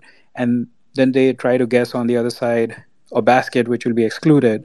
Uh, and then they try to trade around that. Why am I sharing all this? Is because the same set of people became the institutional people who jumped in order to have this uh, zero DT options action um, on the seller side, it's not collecting nickels in front of steamroller. The sellers actually hedge it out on the other side by delta hedging.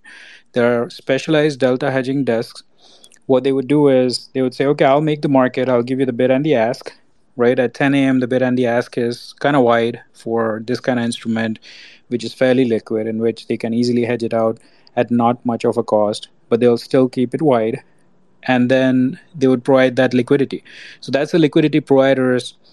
They're making a bank on this at above uh, the cost of uh, capital for them, and the buyers are buying it uh, while doing all this estimation through all the order books of all the constituents of S&P 500, and uh, because they had specialized this or they had mastered this art of where the MOC imbalance is going to be there they can utilize the same asset base or same knowledge base in order to gauge where the SPX is going to close. So as soon as this product came out, the SPX 0 DTE, it was amazing. They could use, they could leverage their existing knowledge base and their tools and ammunition in order to take advantage of the SPX 0 DTE.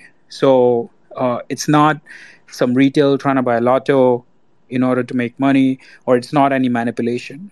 Of course there's some sort of reflexivity that happens. So within that uh, 15 20 minutes uh, in the last um, in the end 20 minutes you'll see that there's some sort of uh, volatility that happens. But all this notion about zero dt volume causing some sort of manipulation intraday is all humbug okay?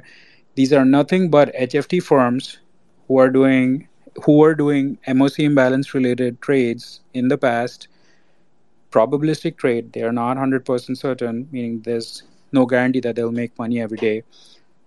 And they flatten out every day, meaning they do not carry over these positions over multiple sessions. So anyone telling you that hey, zero DT is causing this upward trajectory in S&P 500 just does not understand what that whole mechanism is, who the players are in it it does influence the, pri- uh, the price of the underlying of S&P 500 for that day, but only up until 4 p.m. At 4 p.m., everything is squared out. These players are flat, the buyers. The sellers are delta hedged, right? So there's no manipulation going on. This is just people who used to front run large institutional orders, and I shouldn't say the word front run. They used to estimate the large institutional orders through their science and statistics and um, other mechanisms are now capable of taking advantage of this derivative product and that's what they're doing. So i hope this helps you know because uh, there's a lot of misinformation about this especially by people who don't understand the space well. So just wanted to share that information out there. And yeah, there's and- an interesting article on this on zero hedge uh, about it as well you can refer to that but it's hard to put two and two together until you get this background about it yeah, excellent, um, excellent Trent. That's very, very helpful. Yeah, and Tom, what else add to that is, you know, the liquidity is a big piece, right? So if, if the volume and liquidity isn't isn't there, and market depth isn't there, which it hasn't been uh, for um, you know for the last for, for a while, to be honest. But uh, when particularly you know this year and then the high frequency traders figuring this piece out, uh, it doesn't quite work as well, and and likely where uh, you know, zero DTD, zero DTE, um, like volume has increased really ever since kind of uh, for the last called two years, ever since kind of 21. And there's a slide, a slide 30 in the macro themes deck from yesterday that that highlights the increase in in, in call volume, uh, US total option call volume. Uh, going back to, to February 2000, so the last uh, you know 23 years. But the yeah, so again, what I'll, I'll echo and, and trends summarize it very well there. Uh, but again, volume is a big piece here, and, and as, as volume comes in, um, you know, it doesn't get quite get pinned in the same same manner as as as as you saw yesterday. Got pinned to 415 because there, you know, was a vol- bunch of volume on, on the 415 calls, and then uh, today at uh, you know the puts were at 410. Uh, you know, 481,000 contracts, I believe, that that were that that from a volume standpoint that traded at, at 410 today. Um, so again, this this mechanism, uh, but you know, volume was relatively light um, in terms of uh, across many assets or many pieces of inventory. Uh, you know, if you kind of look at, at the volume um, today versus uh, versus yesterday, where the volume uh, did did uh, did was quite high, right? It was 26% higher on a day over day basis uh, 17% on a on a one month average. So um, we did see volume uh, come in yesterday, um, but I, I, I, suspect certainly on a day over day basis, and what I was seeing on the board is that volume is going to be um, weaker on a day over day and, and, that kind of thing. So just keep that in mind as well. Okay, yeah, thank you. That's very helpful. Yeah, awesome. All right, well, let's. Um, so Eric, uh, he was up next, and then um, I'll come to Andrew and, and Alan as well. You guys got your hands raised, uh, but Eric, welcome, uh, welcome to Weekly Notebook Review. Yeah, no. I, I, first off, Trent, that was a perfect summary of uh, ODT, and I, I really appreciate uh, you dispelling a lot of myths uh, that exist out there for it. I do disagree that people are zeroing out their full uh, exposures. Um, if only you look at the, uh, the the traded volumes on the next day DTE uh, you'll you'll see that uh, they're not necessarily fully zeroing out their their exposures associated with it. Um, right, and that, that's a different strategy. So what you're describing I'm just saying, again, I'm just saying that uh, that's exactly. It's it's not always true that they are completely zeroing out. I know this from the people, some of the people who are actually doing this. the second thing is the reason why this is suppressing volume so much is because the institutions now have a new way of getting on exposure versus uh, an S&P uh, uh, exposure, or a regular S&P exposure with less slippage. And that means that individual. So you mean suppressing volume or suppressing volatility? Volatility. Okay, yeah, you said volume. Okay, understood. Yeah uh, against it. And so institutions are using this in order to suppress volatility to be able to put on. If I'm a Vanguard and I have to put on, you know, $9 million worth of or, or $50 million worth of, uh, of S&P exposure, I can use these options as a way to suppress the slippage that I would get if I went into the individual stock transactions. And it's just happening, and we all need to understand that. So uh, I did speak with Vanguard folks, and they don't use zero DT at all or one DT. No, they don't, but they're taking advantage of it. Is what I'm saying. No, they just stand, Eric, at the end of the day as MOC, um, MOC volume on the other side of the auction.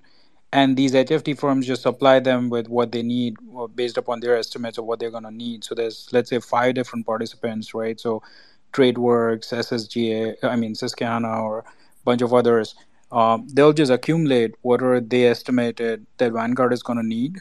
They'll give it to Vanguard on the MOC uh, auction and then rest they'll flatten out at whatever cost. So yeah. they don't they don't actually carry forward. That's the business model for HFT. They do not carry forward market risk to the next day.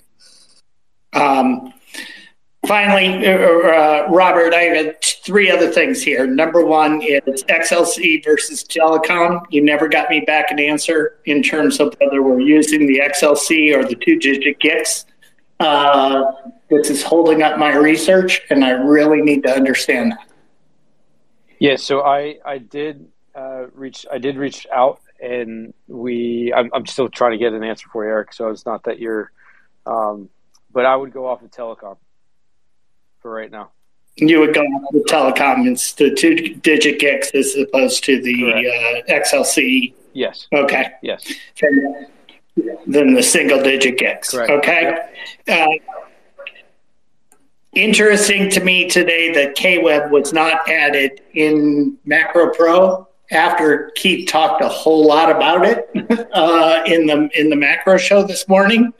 Uh, that he was he was holding off on adding any new because of the envelope risk uh, around the State of the Union, and then he didn't add any. And I'm just wondering if anybody had any insights regarding KWEB on that.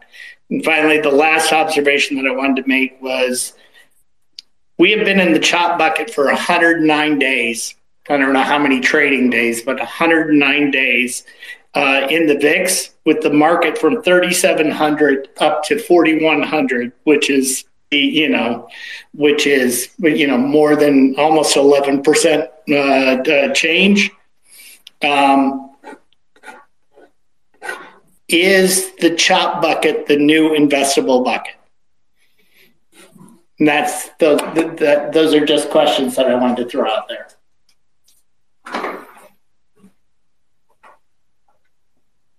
I mean, I can take a stab at the chop bucket as investable bucket piece. So I would reconcile that, or I would rephrase that as if uh, one has extremely tight risk management then most likely at about Jan 9th or Jan 10th, you'd have gotten signals uh, within your portfolio or whatever that however your position was probably not long enough and that you had to go long. Meaning, I personally got a ton of signals that I need more long beta on my portfolio.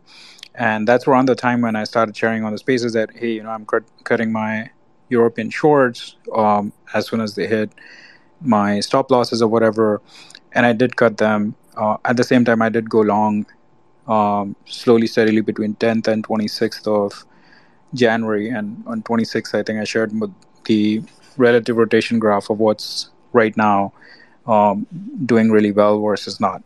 Um, there are two alternatives always, right? So one could just be in cash and not let this uh, counter trend uh, sort of rally uh, bother you.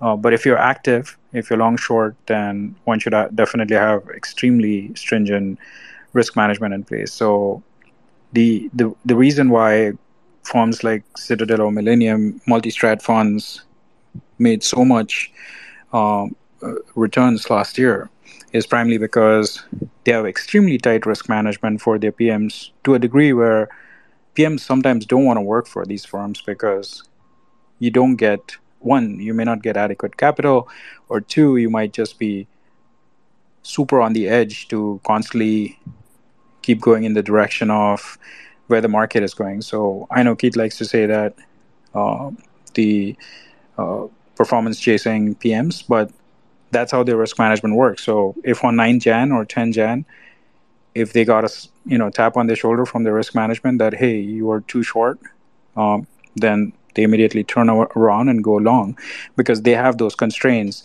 If they were down five to seven percent, they're out. You know, their capital line collapses, the entire portfolio is busted, and they're gone.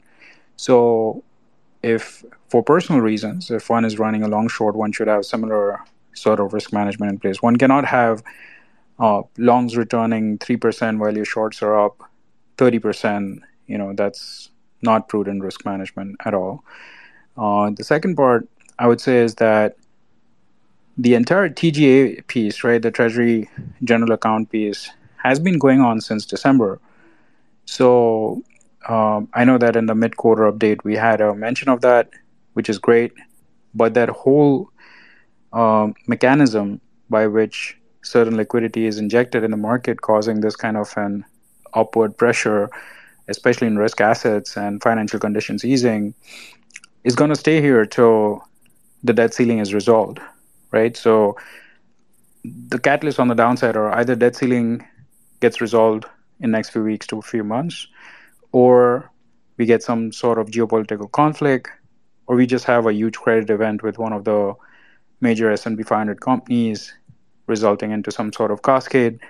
Um, so, you know, one should try to game theory out some of these catalysts and see, be on the lookout for that sort of a piece. But otherwise, yeah, this this is an invest this is an investing market uh, where one definitely needs to lean on the long side. If one is not leaning on the long side, then you know the underperformance is significant because year to date S&P 500 is up uh, what seven, yeah, seven percent or something, and from the period where you mentioned it's up 11 percent or 12 percent Nasdaq is up even more. Nasdaq is up year year to date 15. So depending upon what your benchmark is, um, one would want to make sure that uh, the exposure beta wise is in that form. And yes, this is an investing regime uh, or investable regime at the moment, not for a long term allocation. It needs to be actively managed. So um, I hope that helps. That's my view on the current setup. I, I don't know if it answered your question. Again, anything I'm saying is not not an advice. It's just my opinion. So back to you, Eric. No, I appreciate it, Trent, and, and, and it makes a whole lot of sense. I, I just the the long have had horrible alpha days. you know, Thursday, last Thursday, and last Tuesday that that that Keith is uh, is is is highlighting here, and I just wish that he would add some more beta into the into the long portfolios if we see this set of events, and that's and and I can go through you know the signals that I have here and add those in, and I think it would cause a whole lot less pain for for for some of the people. Right, but Eric, that's where you know I think Rob also emphasizes this, um, and I think Keith also talks about it uh, on the show that what he's saying is not a portfolio, right? So I usually take all the inputs as an augmentation to my process. I try to keep my process as my process because I'm the steward of my capital, right?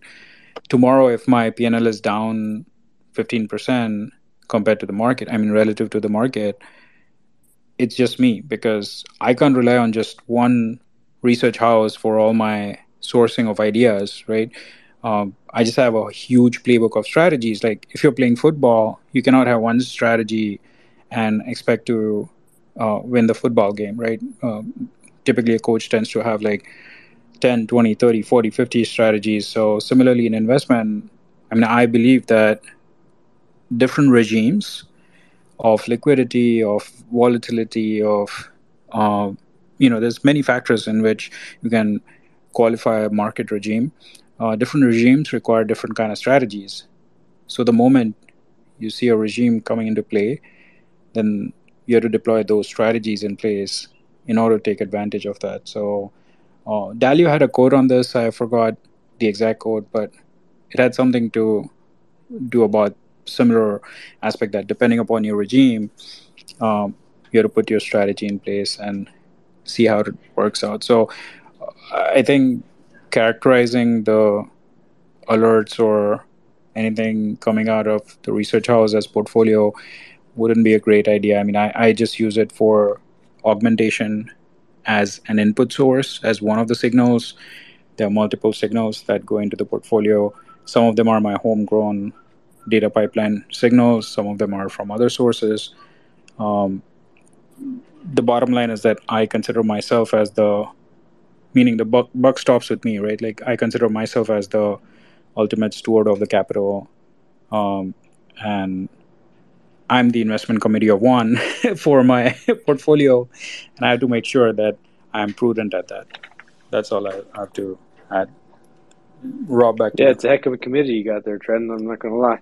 Uh, but yeah, and Eric, just in terms of the China thing, uh, you know, three out of the top ten in his in his long only in his Mofo account uh, are is China exposure, and, and one could say uh, one, one could say that uh, New Zealand is would be a fourth, so four out of the top ten. Uh, so again, I mean, it could just be a sizing thing that he's got on Eric in regards to uh, wishing to get you know more exposure. The uh, SEC, the, the, China in terms of the risk range, it did put in a lower high, but a higher low.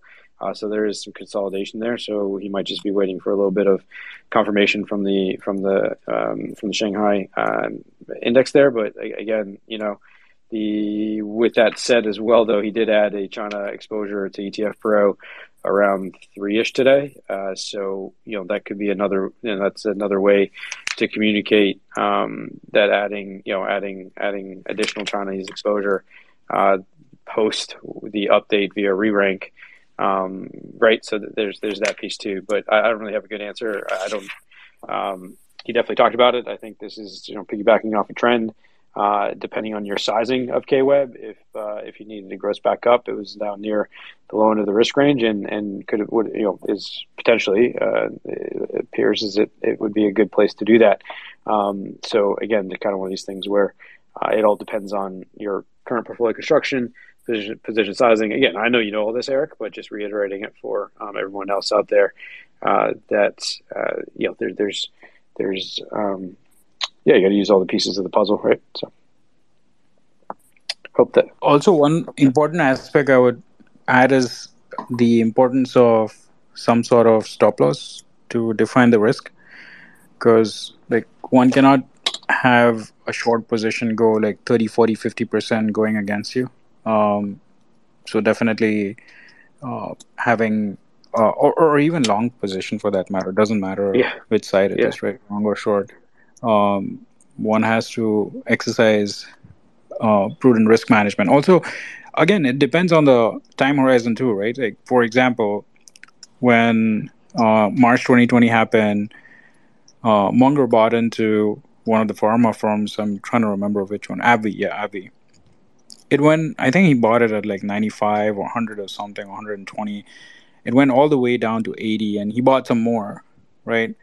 Um, so he probably you know his uh, his pieces he wanted to collect for sizing his uh, AbbVie uh, position was spread out over such a wide set of strikes right like 120 180 whatever uh, and then eventually turned around and gave him whatever he needed.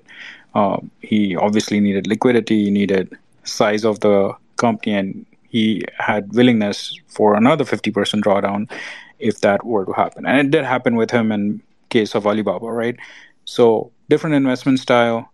Um, and if one is looking for something like that, then you know there are many opportunities, especially in the uh, if you go down like the microcap or the small cap list. There's so many companies out there uh, which were like that uh, in late last year. But uh, the reason I'm sharing that is because I personally don't keep something which would have that kind of a huge drawdown if it's at full position size, meaning at around 4% or 5% or whatever it is. Um, but for somebody else, they might want to carry it. They might want to carry it until it becomes half and then wait for it to become five times after that depends on their thesis depends on their con- conviction depends on their portfolio construction focus. Uh, and also depends on their level of activity. Some folks are passive. They're buying a business right? They buy a business sit on it for five ten years and then exit out after that. And that's perfectly fine too. So again you know whatever suits um, one's philosophy on investment uh, or you know the suitability aspect is very individual and personal. Yeah, and we've talked about it trend a couple times in terms of just from a pure math standpoint. Once you go beyond twelve percent, you know you need more and more up, uh, basically uh, return or, or um, upside in order to get to break even. Uh, so that that math is very readily available. Uh, again, uh, twelve percent is kind of that number where if you're um, down twelve, kind of got to be up twelve. But once you get to thirteen, you know, because it just gets harder and harder. Uh, or sorry, you just need more and more of a move. Not necessarily harder, but just more and more of a move. Um, awesome. Well, we're coming up on the hour, so Alan, uh, why don't we get your hand raised? Uh, welcome back, my friend. And thank you, so yeah. much. Thank, thank you so much uh, for taking my question. Um, again, I, I, you know, I think the question will imply that I'm new, um, but I just kind of want to, you know, this.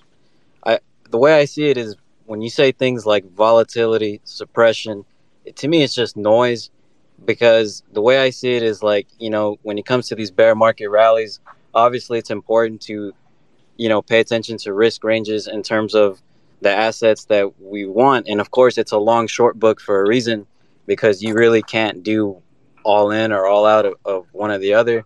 So my real question is, is how do you kind of, you know, I guess, uh, risk manage, you know, certain longs, like, you know, there's all kinds of strategies like inverse ETFs and stuff like that, uh, without necessarily thinking, Hey, I'm, I'm, I'm going long, not just because it's at the low end of the range, but also everyone else is FOMOing. So like, let's just go with that because to me, when I hear volatility suppress, it just kind of sounds like a, a, a lazy way for everyone to just kind of make money because everyone knows reality, right? But obviously, um, when you see things that are high short interest that are just making new highs, you know, um, obviously when it when it comes to risk management, you really have to like wait and watch.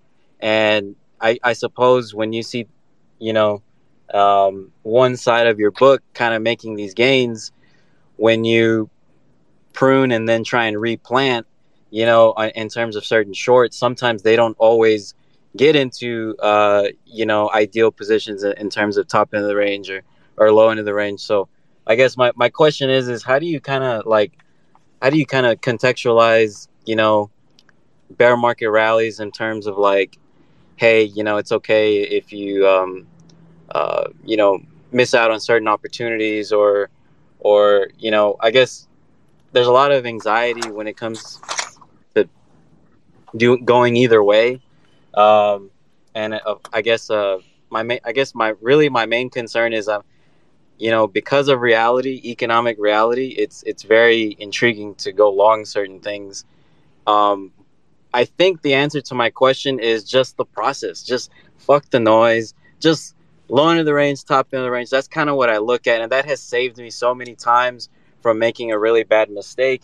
Um, but when it comes to days like today, where you know shorts are up, it, it's it's just um, uh, trying to replant is a little bit of my challenge um, because we're so focused on like I guess just not losing, where I don't. I, I, I guess I FOMO on my own gains because I think, man, like had I X, then would have made more. I, if, if that kind of makes sense. Yeah. Um, I suppose. Uh, uh, how do you kind of fade the noise, and uh, in terms of like, hey, you know, everyone's with these options and stuff like that. How do you kind of fade those kinds of things? Um, you know, and I, I stick to ETFs because they're they're less volatile, but um, you know, and also I think he kind of answered some of that question because he was saying a lot of these things have to be very actively managed and so it's really about the time you, you dedicate to these kinds of things. And obviously um, you know i, I want to imply that i am new because you know people bro people have jobs and shit. You feel me? Like mm-hmm. like uh like does that make sense? Yeah. like i'm actively i'm actively trying to prune and plant uh my long and short book. But obviously with just so many people just going like blindly just hey i'm buying all these zero dtes whoopie whoop de doo. You know, it, it it doesn't it doesn't it almost seems like it's overcomplicated to oneself. It's like just it's kind of almost implying, hey, you should just kind of be an idiot too, and you know, just give in. But obviously, we have to be aware of economic reality in terms of trends, tails, and and trades. So, how do you kind of follow the trend, but without being too obsessed with the trade? Because everyone is, I guess not everyone, but um, you see the gains in the trade, whereas obviously the trend is really where we want to be. I'm sorry, uh, yes, it, it, the trend is really the move where you want to be, but obviously the, the trade is just kind of it's overdone. It, you know, it can just keep going. You know, top of the range makes new highs. You know, obviously, I think the anxiety meter is kind of there. Um, so, Alan, I, you know, I'll tell you a couple of things, right? So, activity does not mean progress. Okay, I'll repeat activity does not mean progress. Correct. So, for returns on a portfolio, first of all, returns does not mean the process was always right and one has to uh, one has to be really uh, uh, really really cognizant uh, about are you attributing correctly you know for example uh, the famous uh, poker player i'm trying to remember her name she was on one of the uh hedgeye guest speakers uh, she has written a bunch of books. Annie Duke. Annie Duke. Annie Duke.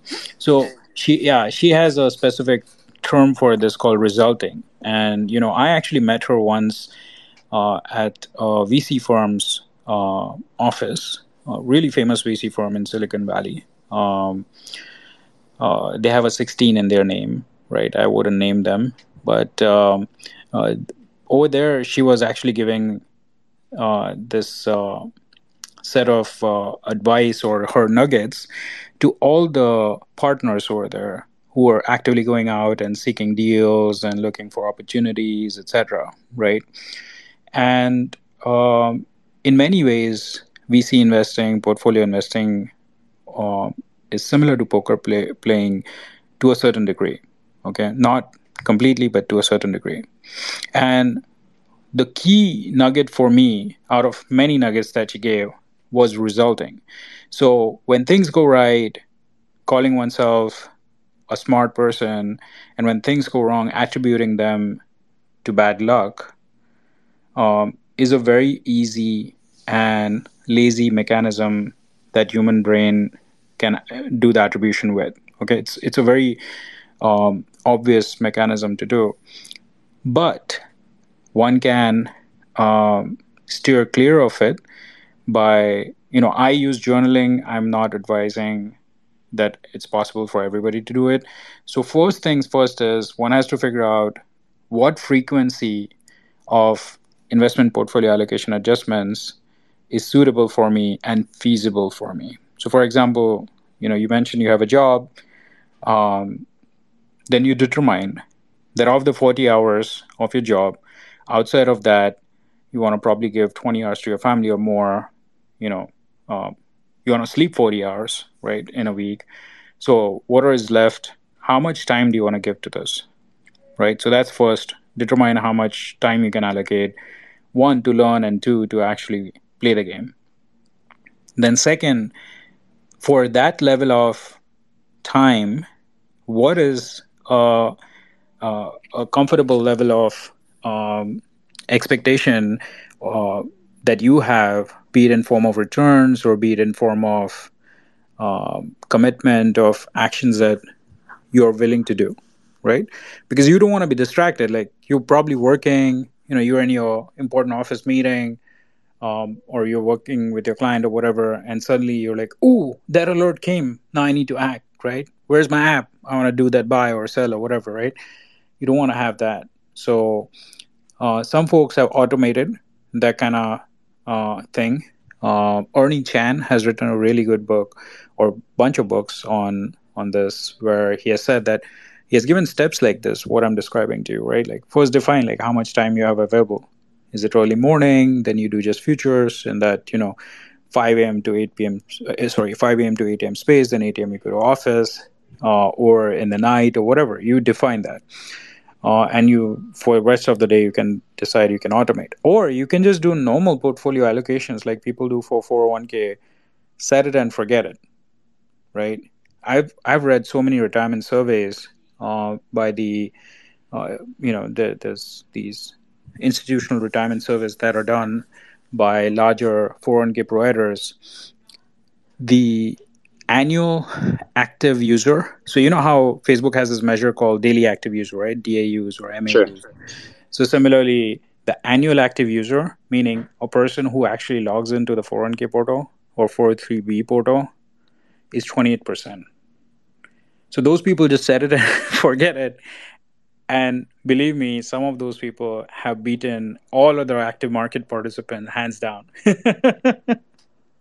so the reason I'm sharing this with you is that I wanted to emphasize on what I mentioned. Activity does not mean progress. Uh, and if you don't have bandwidth, then again, this is not an advice, right? If you don't have bandwidth, then figure out what's feasible and suitable to you because the benchmark is really, really tough to beat. If you keep S&P 500 as your benchmark, keep in mind S&P 500 also has huge drawdowns, right? So for example, when right, March right. 2020 happened, there was a 30, 35% drawdown. Um, if that is not suitable for you, then your your benchmark could be VBINX, VBINX. That's the Vanguard fund for 6040. Uh, it doesn't have 35% drawdown, but you can look it up how much it has. Um, so, long story short, figure out your time allocation you can give, figure out feasibility, figure, then figure out how much activity you can do, and then decide you want to be active or passive. Okay, so, just, just kind of as a follow up to what you just said, because I think the relation to poker is important. I think there was the the DiMartino Booth interview was great because one thing they mentioned there's a bit of a chess element and a bit of a the hand you're dealt element and so in march of 2020 that's actually when i discovered hedgeye um, i understood the concept of obviously like uh, things that are important longs and things that because of the activity and the volatility of, of being short. So to me i'm i'm not married to anything. I will curve anything. I'll just be in and out and i just have a pile and it's just about building the pile. But it's just to me, um, a lot of the times I, I find myself sitting on my hands, and you know, uh, I'm just like, man, like obviously, um, you want to be more active, and I think uh, I think you you you my spot on in terms of the time because I think that's that's something that maybe not a lot because I, I, I think everyone just assumes that we're all like just glued on it, you know. And if I mean, there's a lot of emotion tied to it, so I'm sure shit many people are. But um, you know, when I guess when you're trying to prune and plant and then use the pile elsewhere in terms of real estate or expanding a business, things like that. Um, to me, it's okay to be, you know, active for in, in terms of knowing the quads, knowing the duration of certain trades and, and certain um, allocations and stuff like that. And um, I, I, suppose uh, what I'm asking is, is how do you just not get caught up in all this noise that's just kind of going on right now? Obviously, uh, there's a lot of you know coverage on Alan. Just turn the, it off. The options market. Alan, I'm gonna I'm gonna interrupt, buddy. Uh, just turn it off, man. Just try to just block it out. Whether if it if it's bothering you, again, like I, I got, I'll, I'll give you a little secret. I read I read nothing of the Wall Street, I'd read nothing other than important stuff in regards to biographies or things that are going to help me build myself as a person, right? So, the David Goggin, Goggin books, the uh, Thinking Faster, Slow, the um, all those kind of things, right? Building your character, building your per- person as a, uh, you know, the, the TVs are on here in the t- in, in the office on mute, and that's the only time I ever look at or see CNBC and I finally convinced the guys to turn on Bloomberg TV for, for the majority of the of uh, uh, rather than watching the nonsense on on CNBC. Uh, but even Bloomberg's not that great. And same with your phone notifications. You can turn off your phone yeah, notifications. Yeah. So again, I mean, too. like the noise is the noise, and and but but that's a whole nother conversation. excuse me for another day. I think the biggest thing here is is the noise is, is relatively focused on the U.S.